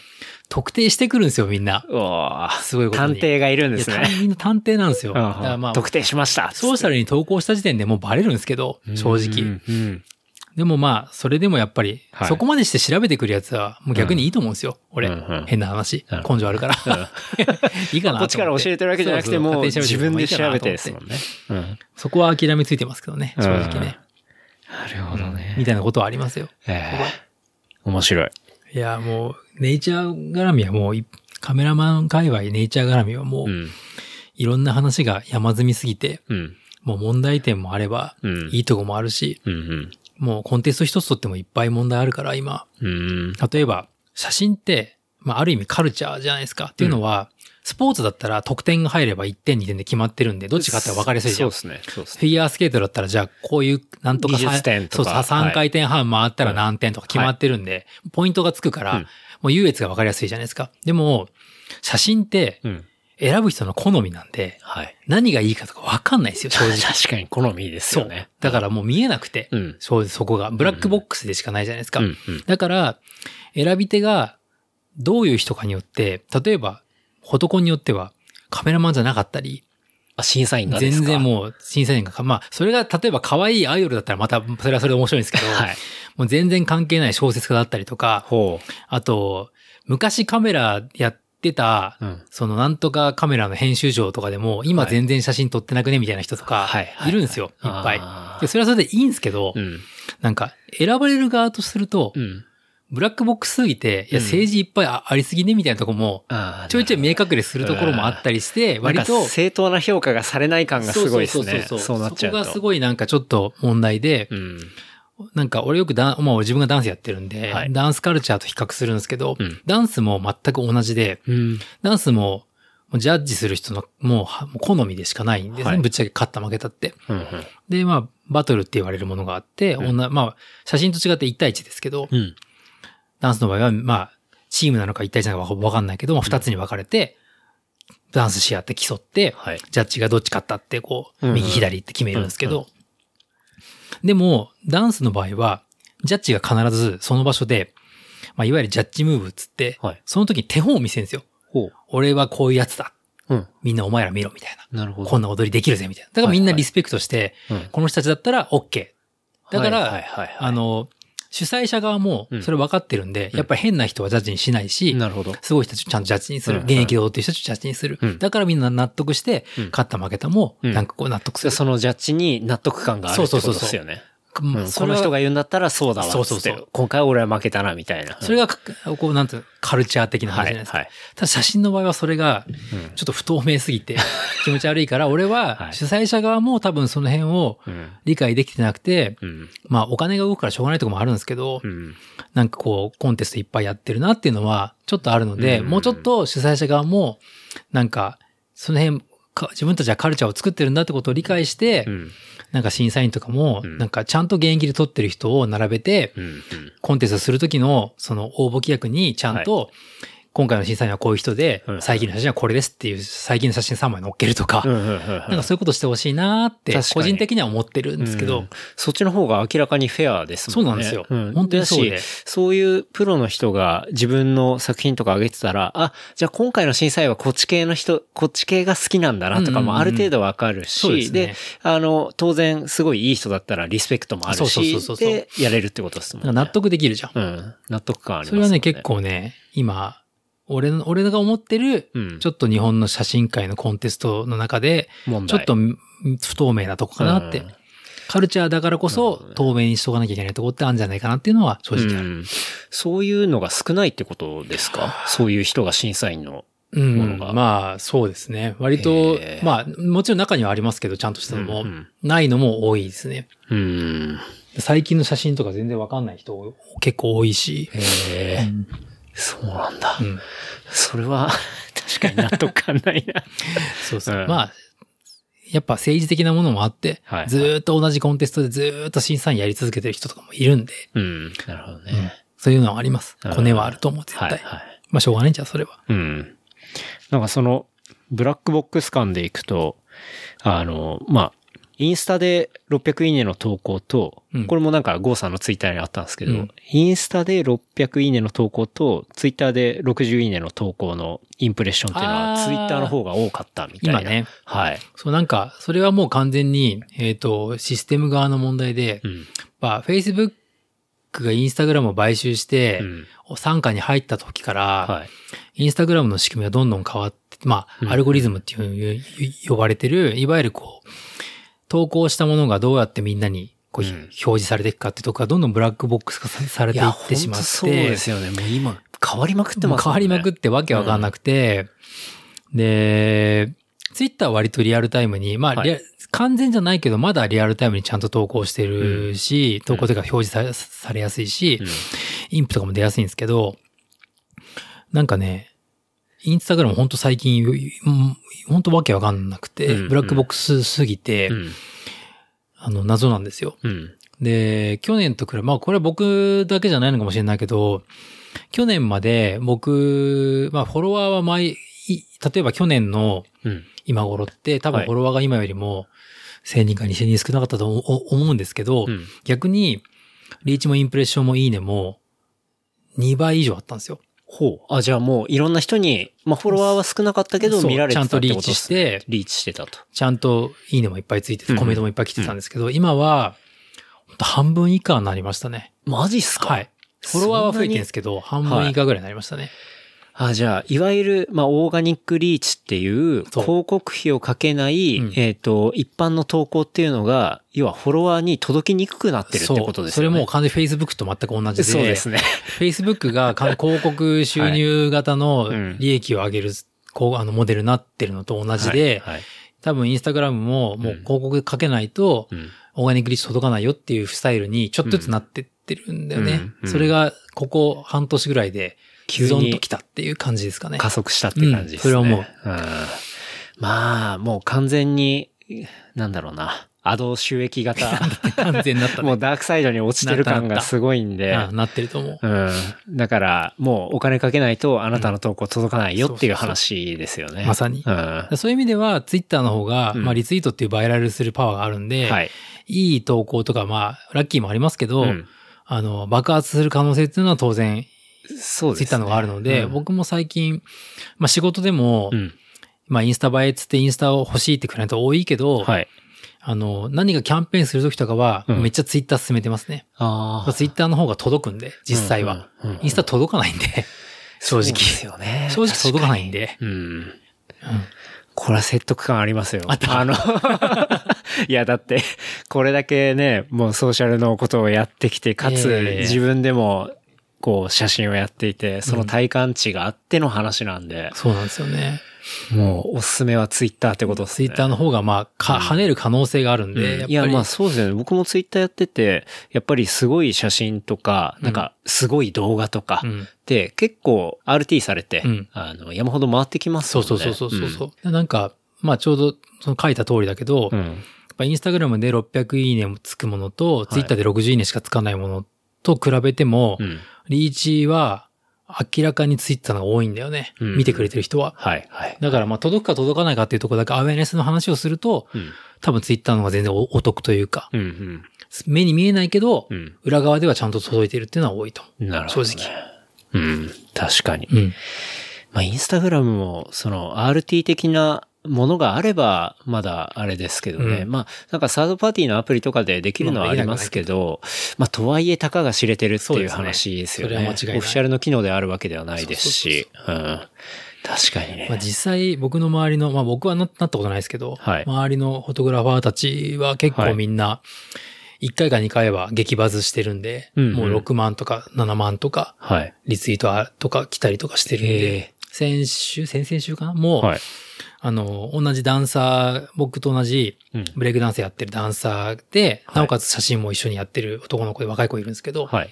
彼が撮った、えっと、秩父の、はい。あの、雲海、うんうん武甲山って山から山登って山の上から撮ったやつが、ツイッターでば超爆発して、ほ5万ぐらい、5万だか4万だかちょっと覚えてないけど、う。はい。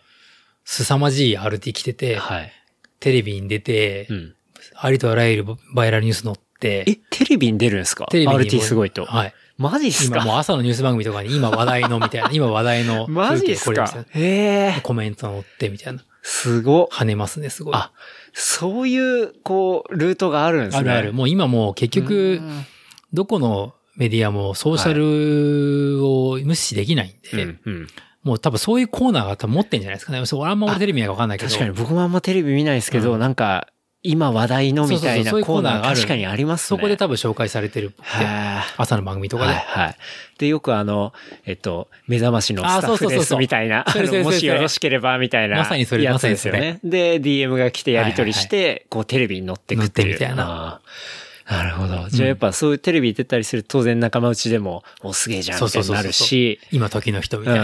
やばいやばいみたいな。知名度も上がるしまあそれで上がっていくと、またやっぱフォロワーとかも増えていくし、ドカンと増えるって言ってましたね。ええそれはやっぱり写真が好きな人っていうか、やっぱフォトグラファーとかが逆に一多いんですか？般の人が多分フォローしてくれるんだと思う。一般人が増えるみたいですね。へえ。いわゆるそうなんだ。そうそうそうなるほど。一番仲いい相方、僕と一番一緒に写真撮ってる友達も、はい。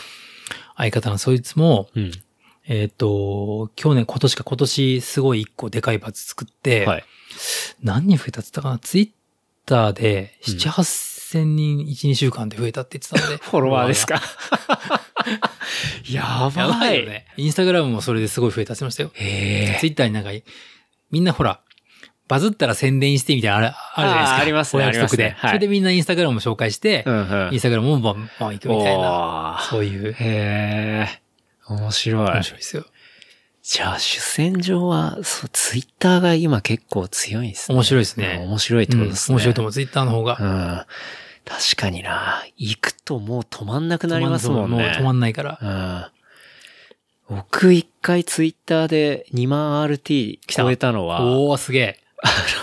メルカリのコメントのキャプチャーでしたけど、どんなコメント好きになっちゃったの？そのコメントは、あの、ろ友達だと思って5000円引いてくださいみたいな、あの、そういう、あの、コメントだったんですけど、うん友達だと思ってって、だって、思いっきり他人ですからね。うんまあそういうコメントがあって、で、それを、えっと、メルカリって本当面白いなってあげたら、もう止まんなくなりました。バズった。はい。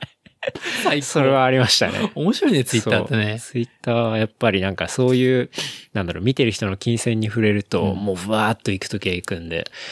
でももう2万 RT とか行くと、もう通知がやばすぎて、さすがに切りましたけどね、まあもそうだよね。通知うんエンエンドレスだもんね。はい。携帯見なくなっちゃうよね。そう、あっという間にバッテリーなくなりそうだったんであ。そういうことね。はすげえな。い。うん。そういうのありましたね。いや、でも5万 RT とかとんでもないと思います。うん。実際なんかね、まあそれで言うと、うん。その、ナイキの仕事ししてるときに、はい。あの、仕事上で、うん。まああの、ダンサーの若い女の子はい。で世界一になった子がいるんですけど、うんうん。その子を一回フューチャーして、まあ紹介して、うんたまたまナイキのグローバルが日本に来てるときに、はい。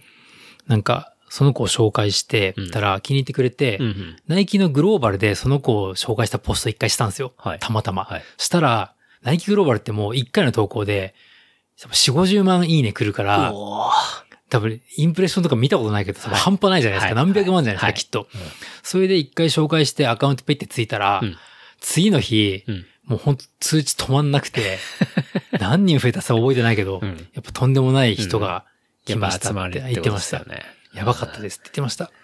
いや、すごいな。面白い。でも、そういう2万 RT とか5万 RT とかって、なんか、まあ、僕も時々そのソーシャルの、まあ、キャンペーンとか、うんまあそういうものも当然、まあエージェンシーなんでやったりするわけなんですけど、うんうんまあ狙ってできないですよね。できないできない本当に。うん、絶対できないですよね。はいはいはい。あんなに僕も自分のツイートがそんなことになって、こんなの生まれて初めてっていうか、今までいろいろ仕事したけど、多分過去最高みたいな。それはそうだよね。そう。っていう話で。ある程度狙って作ってる子らもいるけどね。うん。もうカメラマンとかで、はいまあ、あざといって言っちゃちょっと失礼かもしれないけど、はいはいもうそういう投稿をうん文章も含めてはい狙って作ってる子らは、うんいるっちゃいる。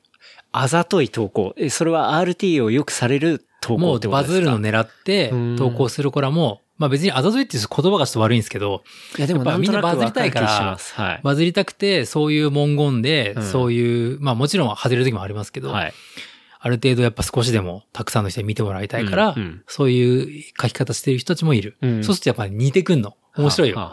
え、なんか見たことあるこの文章の書き方みたいなのたまにいる。えどどういうのがそれされやすいんですか？なんかね、うん。俺が覚えてるのはなんか、はいその、地元をすごい、はまあ、いいことなんだけど、うん。そのなんか、地元をプッシュする、はいなんかその写真はい。を投稿した人が一人は、まあ結構バズったんですよ。はい。それを見て多分周りの人も同じような地元をプッシュする 書き方も全く一緒ではい、コピーしたような感じでみんな同じ投稿を、はいまあ半分ネタも含めてなんですけど投稿するみたいな。で、みんそれをなちょっとテンプレでやるみたいな テンプレ、バズった人をテンプレ化するみたいな。なるほどはいはいはいああ、でも確かになんか、そういう何万 RT とかいった投稿を研究していけば、うんまあ、確率は上がっていくわけですもんね。そうそうそうそう。それっていうのは、まあ場所だったり、あとは、なんていうんですか、加工の仕方とかもあるんですか、まあ、そこら辺はあんまりない。そこはもしかしたら関係ないかも。うんまあもちろん割とテキストの部分テキストの部分だね。まあもちろん絶景だっていうその最低条件はあると思うんですけど、はい。テキストの部分は多少あると思う。うん。テキストね。確かになんか回ってくる写真のテキストとか、よく見たらじゃあ実は同じ構図になってたりとか、同じ構成になってたりとか。あれ、このテンプレ見たことあんなみたいな。面白いけどね。まあすごい勉強してる証拠だけどみんなが。すごい。確かに。うんみんなすごい研究してるんですね。そうだ、もう本当にみんな、その、まあツイッターだったらツイ、まあツイッターってみんな言ってますけど、はい。本当にみんなインスタグラマーであり、ツイッターであり、うん。あの、フォトグラファーであり、うんすごいみんな、逆に言うと俺らみたいにマーケッターよりも、うん。なんか特化して勉強してんなと思いますよ確かにもう、そういうとこそこ専門でめちゃめちゃ深く言ってますもんね。マジやってるとこ、うんすげえなって思いますね。確かにね。うん。あとなんか聞きたかったのっていうかね、ゴーさんのツイートですごい気になったのが、はい。カーボン。CURBON。言っちゃっていいのこれ。いや、いいと思い、いいと思いますけどね。言っちゃっていいのこれ。はい。なんか、CURBON って、まあ、これ多分カーボンですよね。カーボンだと、はいカーボン .jp かな。ですよね。うんカーボン .jp っていう国内最大級の写真の学びサイトっていうふうに一応サイトには書いてあったんですよね。うんうんうんで、そこからメールが来た。なんかね、関西でやってる、その、はい関西のそういうなんか人たち、まあ会社なのかな多分だと思うんですけど、はい。なんか DM 来て、はいいきなりひょっこり。うんうんで、なんか結構ありである人に DM 送ったらしいんですけど、その、フォフォト系で活躍してる人に。はい。はい。で、なんか、あのー撮影ポイントと、うん。その撮影ポイントで撮った写真をはい10個教えてくれたら、うん。なんか4000円の、はい。なんかそのカーボンで使える金券あげますみたいなのが来たんですよ。写真とポイントをセットで教えてくれって話ですか？そうそれを、4000円で買い取りま4000円すみたいな舐めたこと言ってきたんですよ。え、で、しかもそれ、サービス内で使えるチケットみたいな感じってことですか？そうそうそうそうはあはあはあで、それは何かっていうと、はい。で、向こう的にはそれで、なんうんかあなたのアカウントも紹介しますみたいなこと言って、うまいこと言はあはあってはあ、要するにフォロワーをうん。取りたいと思ってる人から、うん。カーボンっていうそのプラットフォームがうんい,、いろんなそのカメラマンにアプローチできるので、うん。そこに紹介してあげてポイントも教えてくれる写真もくれれば、うん。まあ、要するに4000円で場所と、あの写真をくれれば、うんあの、みんなに自分を紹介しますよみたいなはいことをやろうとしてたんですけど、それって。俺からすると、うんいや、ちょ、ちょ、待てと。うん 安すぎねみたいな。うんそもそも安すぎねプラス、僕はその質問として、いや、ちょっと待って、そのポイントを、うん。あんたどうするんですかって言ったら、確かに。どうやって利用するかですよね、そのカーボン聞聞いたらはい。フリーで公開するって言ったんですよ。ほうほうほそれって要するに、俺らから吸った情報をフリーで公開したことで、う。うん。初心者をあんたたちのサービスに引き入れるってことですよね、と。うん、うん、うん。そんなことしちゃまずくないですかって。それって何が起こるか分かってますって。うんいや、そうですよね。そこに人が大量にそうそうそう話ですよね。あの、来てポイントですそう、混乱して、な うん。俺らから激安で物買そう教えて、まあ要は騙したみたいな感じで。うんうん要するにそれ騙してねえですかって。うん、うん。まあ、引き換えなんでそれぞれ価値観があるから、まあ、教える人は教えてもいいと思うんですけど、うん、うん。それってなんか変じゃないですかってん、ただで使うってことですよねって話をしたら、はい。なんか、関係者がブロックされてて、え、ツイッターですか？面白かったんだよ。あれカーボンってツイッターもやってんだと見たら、はいブロックされてて、見れなかったちょっと面白かったっていう、それだけなんですけど。なるほど。で、まあ、もともとなんかポートレート系の、まあ、俺も詳しくわかんないですけど、はい。なんかポートレート系で割とその、盛り上げていこうみたいなことをやってる人たちだったから、うん。あんまりランドスケープのこと知らなくて、はそれでもしかしたらそういうことになっちゃってるのか、浅はかに。それで場所を安く手に入れてはい、公開することで、裾野を広げて自分たちの、その、なんていうの、収益にしていこうみたいなことを考えてるのかもしれないけどやってることは写真業界を広くしていこうってことだからいいことなのかもしれないけど、うん。ちょっとやり方が、なんていうのかな。そうですね。いけてないなっていう俺の中で確かに。うんまあ自由だからいいんだけどさ、まあ正直。さっきの話でいくと、そのポイントとかって、まあ、結構企業秘密的なところもあったりするんでなかなかそれをね、しかもましてや、要は写真を学ぶサイトだったりすると、当然初心者の人だから、まあ、ポイントが成り立たなくなり、なることは目に見えてますもんね。そうそうそう。で、多分そこを餌にして入れようとしてるから、うんまあ、僕らから安く手に入れた情報で、まあ、ぶっちゃけタダじゃないですか。だってそうですよね4000自分で使いますったって、はい。はっきり言ってカメラマンも使わないからさ、うんうんもうスキルあるから。ですよね。教えてあげますって言われても、うんいやもう持ってるし、みたいな話じゃないですか。でこれひょっとしたらなんかすごい絶景をじゃあポイントとして集めました。そしたら素人にこうその絶景が撮れるえっ、とパッケージみたいなのでやったりするじゃないですか。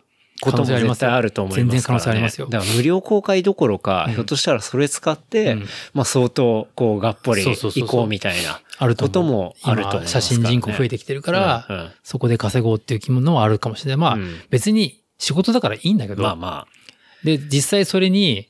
何も考えずに、え、自分がふのこ、自分の名前が売れると思ってやっちゃいましたっていう人も何人かいたんですよ。すね。すぐ連絡来て、あれ私やっちゃったとか僕やっちゃったっていう人も何人かいいたんですよ。はい。全然そういうの考えなかったですみたいな。はいはいだから多分あんまり何も考えずにやってる人は、はい。なんか4000もらえるし名前も売れるからいっかってやっちゃってる人が何人かいるみたい。うん。なるほどね。うん。それでもすごい微妙ですね。俺としてはなんかちょっと微妙かな。いまいちううんん、あんまり。なんか、わかんない。俺も、なんか、ビジネスをやってる、マーケティングの世界でビジネスやってる人間として、ちょっとなんか、騙してるわけじゃないけど、うん。うん。なんかちょっとランドスケープやってる人舐めてないっていうところ、うんちょ正直ああるんだよね。なるほど。そうそう。まあこれは本当に自分の主観なんで、うんうん。全然。全然あのビジネスとしてやってくれて構わないんだけど、うん。僕は賛同できなかったなっていう、うんなんでちょっと書かせてもらったんだけど、あなれは。るほどね。いや、でも、そう、なんか、そういう最初の人とかってエントリーするときに、うんやっぱりどこで取ったらいいとか、どういうつながりって、いやっぱゼロから始まるわけじゃないですかそうそう。。なんかその部分をサポートしてあげるっていう部分ではまあいいかなと思うんですけど、なんかちょっとそのやり方ってそいううのが、そうそうそうそう。うん。多分っていうとこっすよね。自分たちが、多分ですけど、自分たちが、うん。あんまランドスケープのカメラマンとそこまで深くなくて、カルチャーもわかんないから、うんうん手っ取り早く多分思いついたそれをうんやってみたんだと思うんだよね、きっとね。まあ何人ぐらい、どのぐらいのその規模が集まって、実際本当にそのら地図を公開しちゃうのかとかわからないんだけど、うんうんうん、って感じですよねう。ん。確かに。うん。でも、そうですね。もし自分がこれから始めるってなったら、まあ、確かにどうやって始めたらいいかわかんないな。なんか結構 DM 送ってうん一緒に行きましょうみたいなこととかも言われるんじゃないですか？言われるけど、全くつながりない人からいきなりは、まあ、たまに来ますけど、まあさすがにないですか？僕、正直、えっと、日本のソーシャルカメラマンっていうか、まあカメラマンでラ、アマチュアでランドスケープやってる人たちってもう大体ソーシャルにいて、うん会ったことないけど、日本人がみんな大体繋がってるんですよ、大体が。はいはいはい。で、会ったことないけど、うん意外とみんな会話してるんですよ。へえ。やっぱり。はい。直接会ったことある人を介して、うん。なんかこうツイッター上とかインスタグラム上で、うん。まあキャッチボールしてすごいですねとか。こうですねとか。その時に、た例えば、今度、例えばですけど、じゃあ新潟に住んでる人がいて、うんうん。会ったことないけど、じゃあ今度俺新潟初めて行くんで、よかったら一緒に撮ってくださいとか言って向こうで繋がって、うんうん。逆にそこで一回もう会ったから、うん。会って挨拶して一緒に撮れたから、うん。今度じゃあ僕はお返しとして、うん。僕は逆に富士山めっちゃ詳しいんで、もし富士山撮りたい時あったら連絡くださいっつって、一緒に富士山撮るとか、はいはい。そういうなんかこう、なんて言うんだろうね、お互いの得意なところを、こう、交換するそう、みたいな。交換するみたいなのは割とやってると思う。俺は結構その交換的なものはよくやってますね。うんうんすごい。なるほどね。うん。なんかこう、新しく始める人に対して、なんかこう、アドバイスするとしたら、どんな始め方がいいですかね？うーん、ら楽しちゃダメ。楽しちゃダメ。やっぱね、あの、最初はもちろん、はい誰かについてってもらって覚えていくのは当たり前なんだけど、うんどっかのタイミングでちゃんと自分が、自分で調べて自分の足で行かないと、うん。あの、いつまで経っても、うんうん。あの、なんて言うんだろう。押し、連れてってもらう人にしかならないので、うんうん。俺はたまたま一番最初自分で調べてこうやって山の中行ったっすけど、はい。そうやっぱ自分でチャレンジしていくことをうんしていかないと、うん。多分いつまで経っても一生そこのレベルにはいかない。ついてく人みたいな。にしかななんないから、できるだけ自分で調べて、うん。やっぱりまず調べてみて、まあそうですよね。今の時代、まあ調べればちゃんといろんな、今わかるからうん、天気の読み方だったり、まあね、うんちゃんと出てくる、まあいい時代ですからね。で、まあ、友達とかである程度少しでも詳しい人がいるんだったら、うん。その人に最初教わるとかでもいいと思うんだけど、はい。とにかく100%お任せしないで、うんうん自分でちょっとでも調べて、うん。そこに行ってみる。で失敗しても僕いいと思うんですよ。うん、うん。僕も最初はいっぱい失敗したし、はい。そこから学ぶこと本当にたくさんあるんで、うん、うん。と思いますよ。ね本当に。で、まあそこで自分で調べてって、結構いい場所をたどり着いて、ひょっとしたら、そしたらそこでなんか仲間に会うかもしれないし、全然みたいな新しい出会いもあると思うし。うん全然そう思う。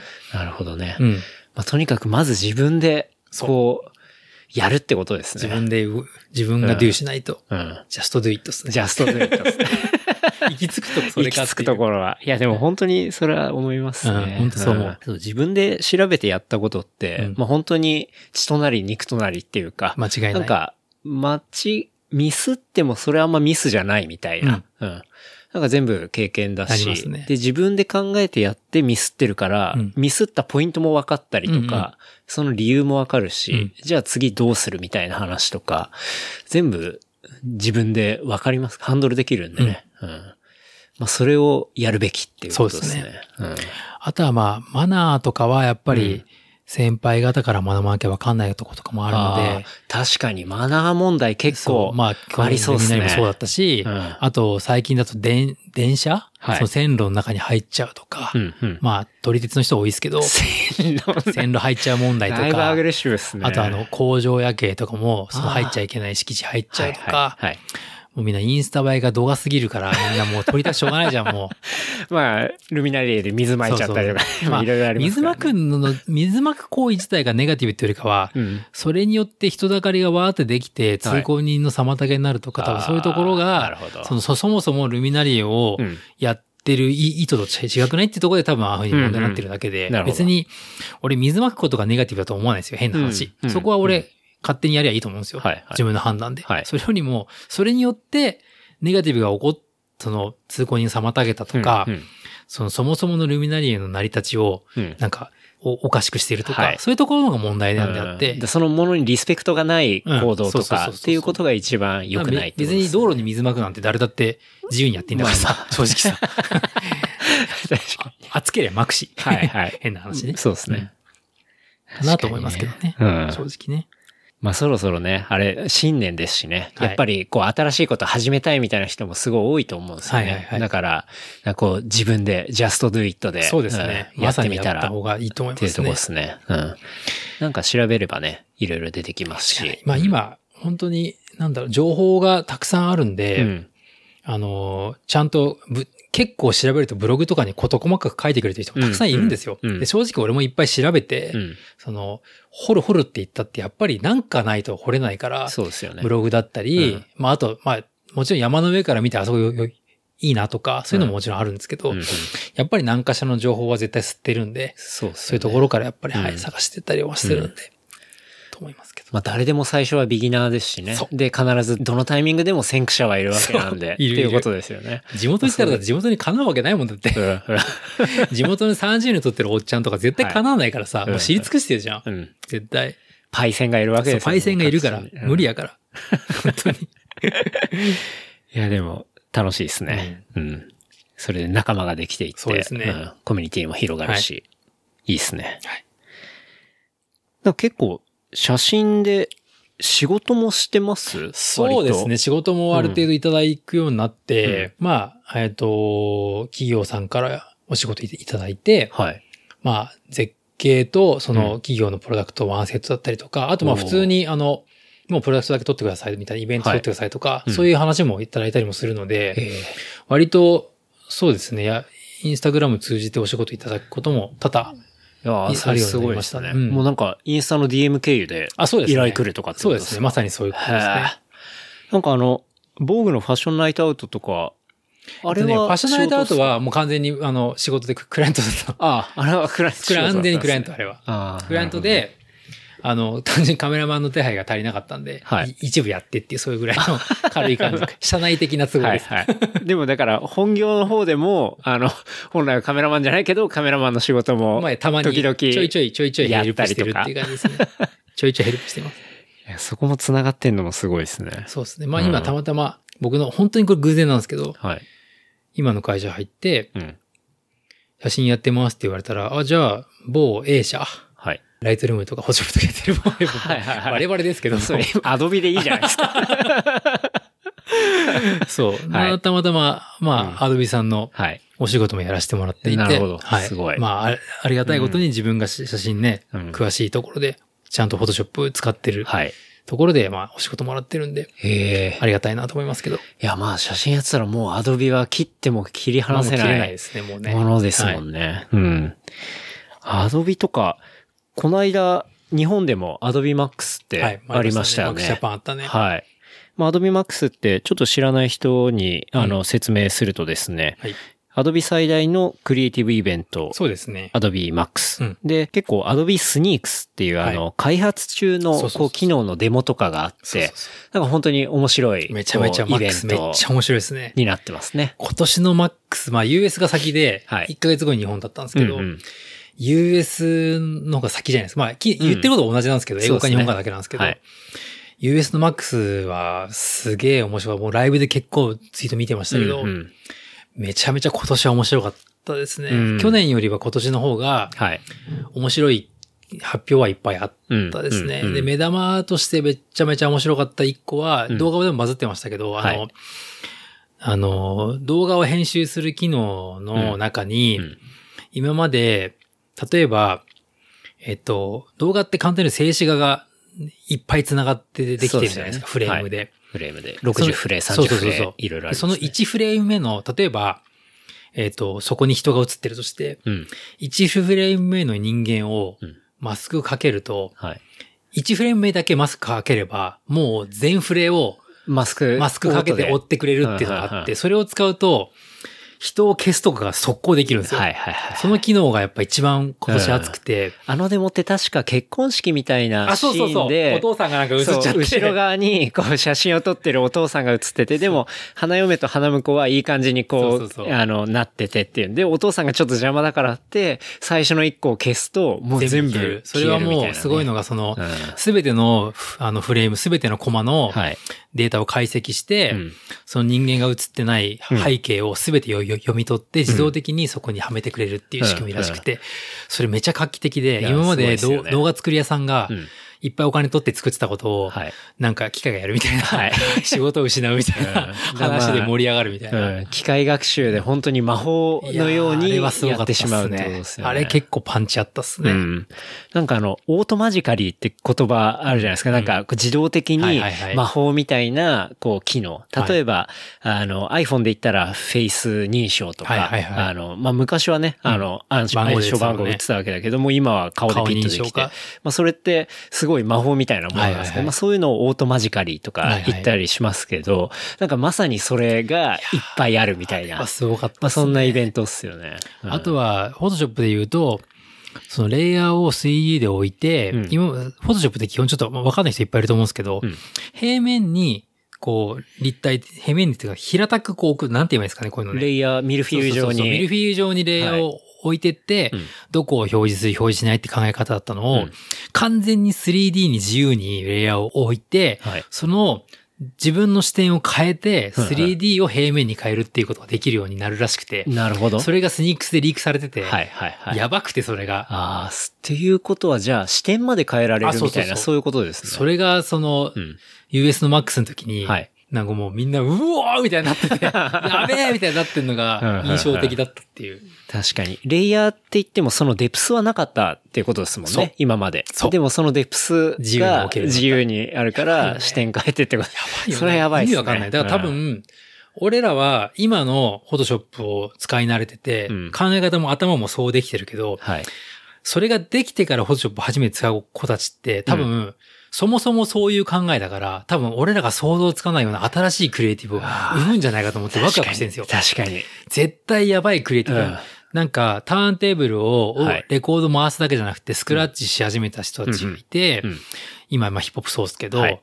その前の世代と今だと、うん。ターンテーブルが楽器になってるじゃないですか、今って。そうっすね。それと同じで、使い方が全く違うから、うん元々の、うんうん多分やばいこと生まれんじゃないかなと、フォトショップ使った新しい考えあーそれ方。本当そうなりますね。そうするともう写真とか言ってる場合じゃなくなっちゃうんじゃないかなと思って。はいはいだからなんかね写真っていう概念をちょっと超えたようなそうそうそう超えたものがクリエイティブできると思ううんそれはすごい楽しみでうん確かにね。超やばいもんできんじゃないかなと思って。今の本当キッズとかがうん学校で、例えばね、そういうものを教わって、うん最初からそれですからね。やばいよね。とんでもない。意味わかんないもんできる絶対。うんクリエイティブ人材が。そうなんだよね。それすごい楽しみで。うんで、大体、リークされると、うん。まあ、1年後から1年半後ぐらいにうんリリース、本、本リリースがされることが多いので、はい。まあ今だと、来年か再来年ぐらいには実用化されて、うん多分そういう 3D 化されたフォトショップとかがはい。出てくるんじゃないかなって思いますけどうんね。きなるほどっとね。ね。だ2020とかはい。にはうん。出るんじゃないかなと。ちょうどオリンピックあたりに。あたりにはもう正式リリースされてるんじゃないかなと想定はしてますけど。確かに。うんもう平成も終わってますしね。終わってる。終うんわっちゃうね。終わっちゃうんで。終わっちゃうね。はい。本当にね。いや、すごい楽しみですね。いや、マックスマジやばいんで、あんまり知らない人はあの、うん。アドビマックスで検索していただいて、そうですね。今年のリーク情報とかいっぱい見てもらえたら、うん結構バズってるんで多分残ってると思うんで。そうですね。YouTube とかにもアーカイブされてたと思うんで。うん残ってる残ってる。うん。日本版であれば、ちゃんと日本語で聞けますしね。そうそうそうそう。ん。今年結構インフルエンサー、日本人のインフルエンサーも結構いっぱいいて、うんうん。いう、あの、その業界で結構、なんだろう、とんがった人たちがはい。結構行ったんで、うんうん。その人たちのなんかツイート見てても、うん。逆にリアルタイムにいろんなものが出てくるんで、うん。感動とかその、おーって驚いてる感じとかもはい。伝わってくるんで、うん。もしかしたらいいかもしれないね。いいっすね。うん。うん。まあ、ゴーさんもそのうちご招待されるかもしれないですからね。俺は全然そんな、そんな、されないです、されないです。僕は。遠くで、うおーすげーって言ってるのが関の山なんで。いやいや。いそうなんですよ。やでも本当になんかその未来を考えるのはすごい面白い面ですね。白いです。わワクワクしますね。うんワクワクしますうんね。本当に。うん。なんかその未来でいくと、うん。ゴーさんこんなツイートもしてて、これから AI がまあどんどん進化する。うん。で、学習型の現像アプリとかうん出ちゃいそうだから、うんその現像力っていうのは結構均一化されていくんじゃないかあ、みたいなことを言っていて、そうんで、5年後とかにはもっとフットワークの軽さとか、さっきのあの天気とかはいはいはい、まあそこら辺含めたシチュエーションの読みっていうのがもっと重要になってくる時代来るんじゃないかみたいな、まあなんかそんな話をね。希望的な観測も結構含めてなんですけど、うんうん。多分 AI 化されていくと、例えば、はいえっ、と、今って AI って本当に、なんだろう、まあ、さっきも 3D 化とかそういうのになってってんじゃなくて、そうじゃなくて今後は多分もっと学習型って言ってんのは、例えば僕が、フォトショップを毎回毎回使っていくと、やっぱだ,、だんだんだんだんその特色というか、その、そうですね。出てくるじゃないですか。出ますよね。それをだんだん覚えていくと、はい。なんか、例えば、じゃあ、えっ、と、リフレクションの時は、はい。なんか、なんとなくこういうふうにし、ことが多いから、うん統計的にこういうふうにしてくれみたいな学習があって、はい。はい。そのうちなんか、あの、リフレクションってボタンをつけるだけで、うん。なんか自分のプリセットじゃないけど、はい学習して勝手に今まで蓄蓄積してくれたものが、うん。勝手にこうパンってつけてくれる。ような話にあなた、あなたこれぐらい好きでしょ？みたいなことですよね。っていうこと、うんなんなら、例えばだけど、じゃあ超有名カメラマンさんの、はい。まあ、プリセットって言い方したら簡単ですけど、ほどねが、はいはい培ってきたノウハウが一つにまとまってて、うん。はい。別に毎回同じものが出てくるわけじゃなくて、ちゃんと学習されたものを踏まえた上で、うん。なんなら、富士山ができた瞬間にもう富士山のことを読み取って、うんうん。富士山の時はこういう風にするみたいなことすら出てくるかもしれないし、そうすると、どんどんどんどんあフィーリングが似てくる。例えば、まあ、今だと、海外のすごい有名な人たちってみんなプリセット出してて売ってるんですよ。あ、やっぱ売ってるんですね。売ってる売ってる、ライトルームのショップで。そう、現像売っててて、海外は結構カメラマンが自分でやんないで、はい。あの、エディット職人がいて、そこに依頼したりとかもしてたりもするんえでえ、あ、別になってるんですか？別の人もいるんですよ。両方、う両方あるんですけど、ほうほうそうするとその、有名なエディターのうん。プリセットが5000ぐらいでめちゃめちゃ売ってたりするんですよ。ええなるほどね。そういう風になっていくのはそのプリセットじゃなくて、うん AI を踏まえた上でのプリセットが多分売ってくると、もうはい本当にボタン一つで、うん。簡単にその、じゃあ、ダニエル風とか、ダニエルっているんですか、有名な人が。うん風とか、はい。多分出てきちゃったら、うん。なんかあんまりこっちで余計なことすることがなくなっていきそうな気がしてて。確かに。なんとなく、その流れはありそうっすく、ね。現像はワンボタンスタイルみたいなのが、はいはい出てくんじゃねえみたいな。いや、多分なりそうっすね。その話聞く限り。そうなんですよもうほぼ片足突っ込んでる感じじゃないですか。だってそのプリセットで、その現像の設定っていうのを売ってるわけじゃないですか。そうそうそうそう。うん。だって自分でいろいろ追い求めてやるよりはもうそれが近道だし、そうそうそうそうね、ある程度クオリティが出るわけじゃないですか。どんなものでも。そうすると、まあもちろん現像の方向とか細かいことはあるけど、はい。どんどんどんどんみんな初心者でも簡単にすごい現像ができるようになってくるとと、ですよね。均一化は進むかなっていうふうに思ってて、そうするとやっぱロケーションとか構図とか。なんか、その、撮る方のスキル、はい。現像側じゃなくて、撮る方のスキルにもっと特化したものになっていくような気がしてる。なるほど。ううんん。撮る方のスキルっていうのは、その、さっきのロケーション選びだったりとか、もっとフィジカルなそうそうそうそう感じものうスキルってことですよね。構図、うん。天気、はい。場所、うんこの辺かな、やっぱ。うん、う。うんん。なるほどね。本当にもう写真を撮るとこ。はいはい現像じゃなくて、はい、はい。なるほど。うん今って割と現像するところと、うん。その撮影するところがワンセットでカメラマンのスキルみたいな、むむしろもう現像の方が割と今、大きく幅を占めたりもするので、うん今はねうん。それがどんどん均一化されていくことで、より振り幅がもうちょっと撮影側に触れれるのかなっていうふうになんとなく思ってるんだけど、うん本当になるかわかんないけどね。いや、でも、それすごい、なりそうだな。なんか、うんだっていくらでもデータ取れるじゃないですか。例えばインスタグラムとかでも、じゃあ、いいねをいっぱい獲得している写真のトーンとかも、全部データを取れば、マジそれなんですよそう、じゃあ、こういう、えっ、と、加工っていうのが、えっ、と、人に、人類にとっては人気だと。そうそうそうそう この現像方法が。ありえるありえるうん、加工方法が。全然ありえるそれで、それを、要は、あの、ちゃんと、えー機械学習して、まとめて、もうみんなその方向になってくっていう。可能性もありますねありますよね。めっちゃある。うん。あでも、それで、えっ、と、均一化していったとしたら、うんやっぱ見飽きてくるんですかね、みんな。どうなんね？どうなんだろうね。うんそこわかんないけどね。みんな例えば、こう、ちょっとし、なんていうんですかね、パキッとした、うんあのー、色も鮮やかはいはないはいものに、例えば寄ってったとしたら、やっぱり、そうじゃない写真っていうのが、今度は新しくなってきたりとか、またするのかもしれないですね。すかね。まあその時の SNS がどうなってるかまたね、うん SNS の未来も変わってくるから、うんもしかしたらインスタグラムでも何でもない全然違う、なんか、まあそうですね。全く新しいものが生まれてきてるかもしれないのでわかんないけど、うんうんまあインスタグラムは息長くないと思うけど正直。言っちゃった。いそう、おしゃれな人が言ってるぞ。や、っていうのは、はいちょっとこれ話それちゃうんだけどはい。インスタグラムってぶっちゃけ画質良くないじゃん。うん、そうで、ね。ツイッターって高画質でぶっ込めるから、はい。拡大もできるし、うんで、ツイッターってか、あ、インスタグラム拡大一応できることになってるけど、うんあくまでも汚い画像を拡大してるだけなんで、そうですね。綺麗になってるわけじゃないので、うんうんツイッターの方が容量もでかいし、正直、うん。綺麗な写真を見るって意味では、まあ、ツイッターの方が今はいいかなって気はしてるので、うんうんあんまり、み、インスタグラムにそこまで大きい未来は、まあ、ないかなっていう気はしてるけどね。うん。どんどん広告主になっちゃうしね。さっきのじゃないけど。はいはいはいそうですね。そうそうそうそう。そういうのもあるから、うん。もしかしたら、新しいなんかプラットフォームができるのかもしれないし、うんうん。動画ばっかりなのかもしれないし。そうですね。うん。確かに。うん。いや、でもなんかその写真現像の未来みたいなのすごい興味深いですね。うんすごい。俺もどう、どうなるか楽しみだね。うん。まあ、アドビっていうでかい企業もいるし。そうそうそうそうそうんテクノロジーもすごいし。そうだね。うんで。今ね、実際ね、あの、ルミナーっていう、はい。まあ、フォトグラファーでとんがってる人はもう使ってますけど、はい。あの、まあ、要するに簡単に言うと、ライトルームとフォトショップを足して2で割ったみたいなあんな細かくはできないけど、まあ、はい。割とレイヤーを使ってはい近いこともできるような新しいアプリが出てて、へえ。AI 入ってんですよ。はい。あの、そこまでのハイクオリティの AI じゃないけど、はい。なんか、一応こう、その AI フィルターを通して、はい。スライドビューってスライダーすると、うん割とそれっぽいいい感じの絵になるみたいな、うん AI を搭載し始めたものが出てて。で、一応まあ、フォトショップのプラグインとかでも使えるから、僕は一応使ってはいるんですけど、はい。プリセットもすげえ大量に入ってて、ほで、実際にプリセットも誰々モデルとか売ってもいるんですよ。う。うんうん。で結構優秀で、はいはい。ちょうどね、今日、さっき投稿した俺写真、雪の、雪と風の写真なんですけど、あ、見ましたね。すげえ現像迷子になって、はい。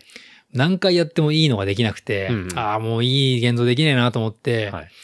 普段全然使わないけど、そのルミナに入ってるプリセット何何百種類が入ってるプリセットを、はい。なんとなくこう押してっってみたら、はい。すげえハマっちゃって、プリセットでええやんみたいな。めちゃめちゃ、やっぱいいのが揃ってる、悲しかったっす。俺の原動力ねえなと思いながら、プリセット50%ぐらいかけて終わったっていう悲しい、悲しい投稿をしたんですけど。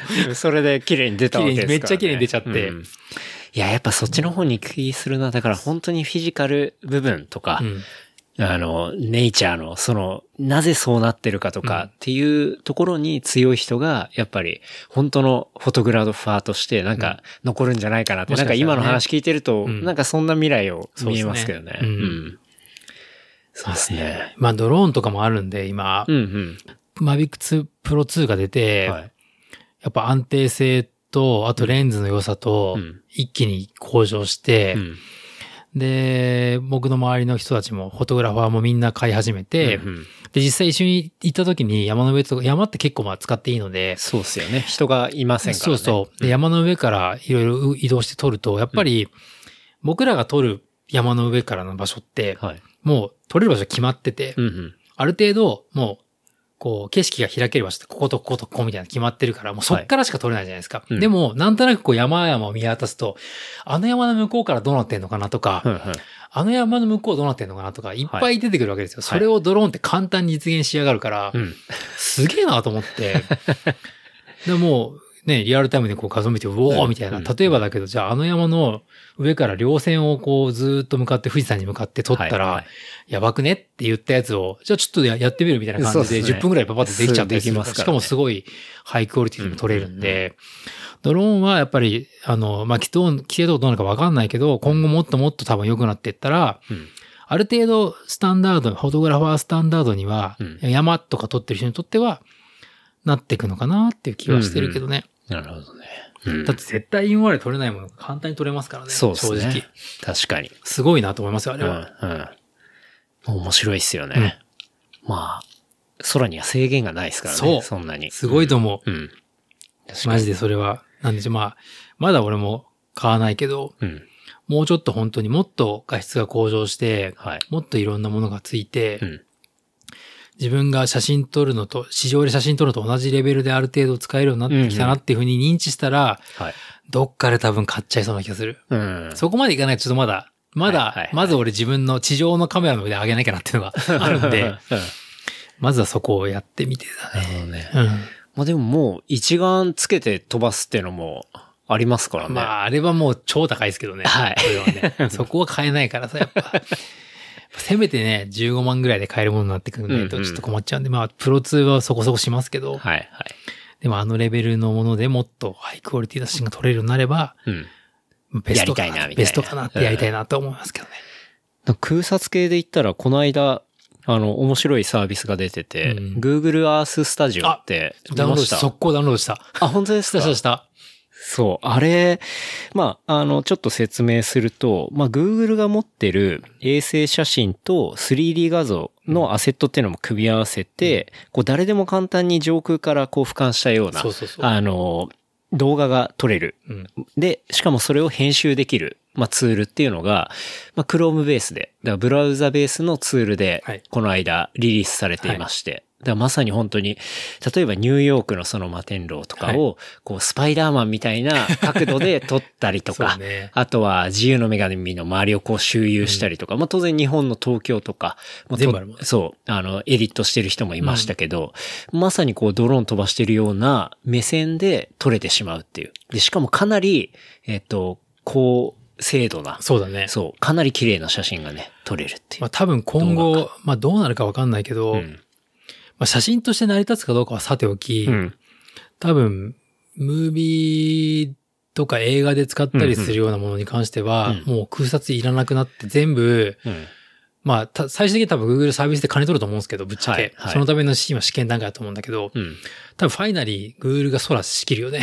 うん 確実に。確かに。空撮仕切るよね。うん完全にもうこれ。いやーあんだけ衛星のデータ持ってるとか、あの、3D モデリングも、やっぱり、もうなんていうんですか、かけられるお金の規模が、違いすぎるよね。パワーありすぎるよね。一般企業とはもう全く違うんで。そこに投資してたのが驚きだよね。そうですね正直ね。うんすごいと思って。てか、その、とんがった情報やっぱケンタロウ吸ってるよね。当たり前だけどねまあ。さすがっすよね。いや、あれはすごいなと思って、なんか、見た瞬間に結構、東京の、あの、あそこの駅前うんで、まさにドローン飛ばしたような映像みたいのが、を作ってる人がいて、はいはいはい。あんなのって絶対無理じゃないですか。無理無理相当許可取りとか、やっても無理なんじゃないかなっていうぐらい。いかな。許可下りないんじゃないかな、多分。よねよっぽどなんか政府的な仕事じゃないと無理だと思うよ。だってあれ、あの、皇居の近く飛ばしてましたから。皇居無理だかそう、だらね。から絶対無理ですもんね。そう、だからそういう映像も、まあ当然デジタルなんで撮れちゃうっていう。で、それをエディットできて、しかも無料で使えんのみたいな。今やばいよね。これは、今だけ無料みたいこれはクリエイティブ欲がな。やばいよねく。すぐられるなっていうので、僕もすごい面白いの出たなと思ってね。うん。思いましたけど。はい。さすがっすね。それをやっぱり、まあ俺、リ俺リツイートまでしちゃいましたけど、うん。それやっぱりもう追ってる時点でやっぱさすがっすね。とんいやいやいやがってますね。面白いなと思って。いや、なんか、数年後に本当にリアルで撮影して映像制作するみたいなのがもう多分結構珍しくなるかもしんないですよね。うん。って思いましたけどね、あれ見て。まあまだ多分、なんていうの、本格的にちゃんと使える仕様まで行ってないと思うんだけど、うんうんマジでこれ、どんどん投資して、うん。本当に最強画質、最高クリエイティブ、最強 3D モデリングがどんどんどん噴火してうん全部組み合わさっていったら、うん。多分普通に本当に金取るサービス、月々いくらみたいな金取るサービスでやり始めて、そうですね。多分そういうものをまあ使う方々とか、うん。いっぱい出てくるんじゃないかな、だってあの画像とかモデリングとか、例えば全部 8K でうん。やりましたみたいな感じになったら、やばいよねもうそれ。リアルじゃんみたいな。ただのリアルだよね、はいね。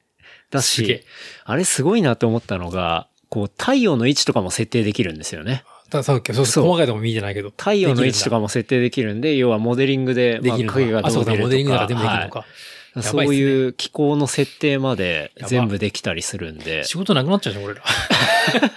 写真撮る仕事なくなっちゃうじゃん。それも全部。うん、でも、作れちゃう。やっぱりその自然の現象とかって、やっぱりまだ再現は絶対できないと思うんで。まあまあ確かにねだから本当にやっぱそこの生っぽい部分とかっていうのが本当に研ぎ澄まされて残っていく部分なのかなとか。ただ少なくとも、ベースをそれで作ってそれにフォトショーで綺麗にするとか、うんうんまあちょっとカメラマンっぽくなくなっちゃうんですけど、デザイン的になっちゃうんだけど、うんうん。そういうことは少なくともできるよね、もうね。そうですね。だから今まで撮れなかった場所からう、ん。すごい絵を撮ってうん、組み合わせて、リアルなデザインというか写真に近づけて、うん作品にしていくみたいな、まあそれはそれでさっきの3じゃないけど、新しい、全く新しい作品の作り方みたいのは出てくるし、もうそこまでいくと何が写真で、うん。JPEG に吐き出した瞬間に、うん何が写真で何がデザインで何がモデリングでか分かんない時代来るよね。そうですね。うん。バーチャルとのリアルの境マジなくなるよね。うん。すげえ気持ち悪い。確かに写真、動画とかそういう境目はどんどん薄くなっていくかもしれないですね。うん。思います 3D ねなのか、うん何なのか、CG なのか。ううんん。なんかでも、さっきの Adobe の話もそうですし、まあ、うんこの Google の話もそうですけど、うん新しいテクノロジーとか、やっぱり吸収して、なんか、こう自分はじゃあどう出していくみたいなうん話とか、すごい面白いですね。確かに。うんやっぱ、未来作るってワクワクするから、うん。テクノロジーとイノベーションって、まあ、なんか AI が人支配するとかいろいろあるけど、うん。普通にワクワクするよね。わかんない。これ男の子だからかわかんないけど。ゴーさん 結構そういうの好きですもん大ね。好き大好き。もうロマン、んロマン大好き。うん。なんか、案外こう、自分のスタイルはこれだからっつって、なんていうんですかね、固まる人も、いそういう人はそういう人で、うんまたなんかスタイル貫いて面白いと思いますけど、うんなんか新しいのもね、吸収してやるのもスタイルだったりするし、うん。確かに。いなんかそれはすごい面白いですね。うん。や、なんか別に、その、て、そういう、なんつうの？電気的な、電気的なっていう IT 的なテクノロジーだけじゃなくて、うん。別にスニーカーとかも結構一緒で、うんうん。で、スニーカーもどんどん新しい、新しい、こう、素材とか、はい。いろんなものができて、うんうん。まあ、入りしたりもあるけど、うんじゃあナイキだったら、最初はフリーでめちゃめちゃ薄くなってって、うんうん今は逆にこう、クッションを大きくして、はい反発力で世界に最速出すとか、いや、本当に最近のランニングシューズ厚底みんですよ。な厚底じゃない？僕も使ってますけど。そうそうそう。はいそういうのとか、うん。なんかで、別に、なんていうの、IT 的な分じゃないテクノロジーも、うんやっぱりイノベーションって基本的に人をワクワクさせるから、うん。俺はすごい好きなんだよね。いいっすよね。すごい楽しい。僕もそれすごい思いますね。うん。ちょっと写真の未来、若干見えた感じが しますがどどうなるかって感じですね。楽しみだけどね。うん楽しみですねうん。楽しいお話は次週後編に続きます。お楽しみに。話したトピックスは、ショーノート、レプリカント .fm で見ることができます。番組の感想は、ハッシュタグ、レプリカント FM までお寄せください。See you next week. バイバイ。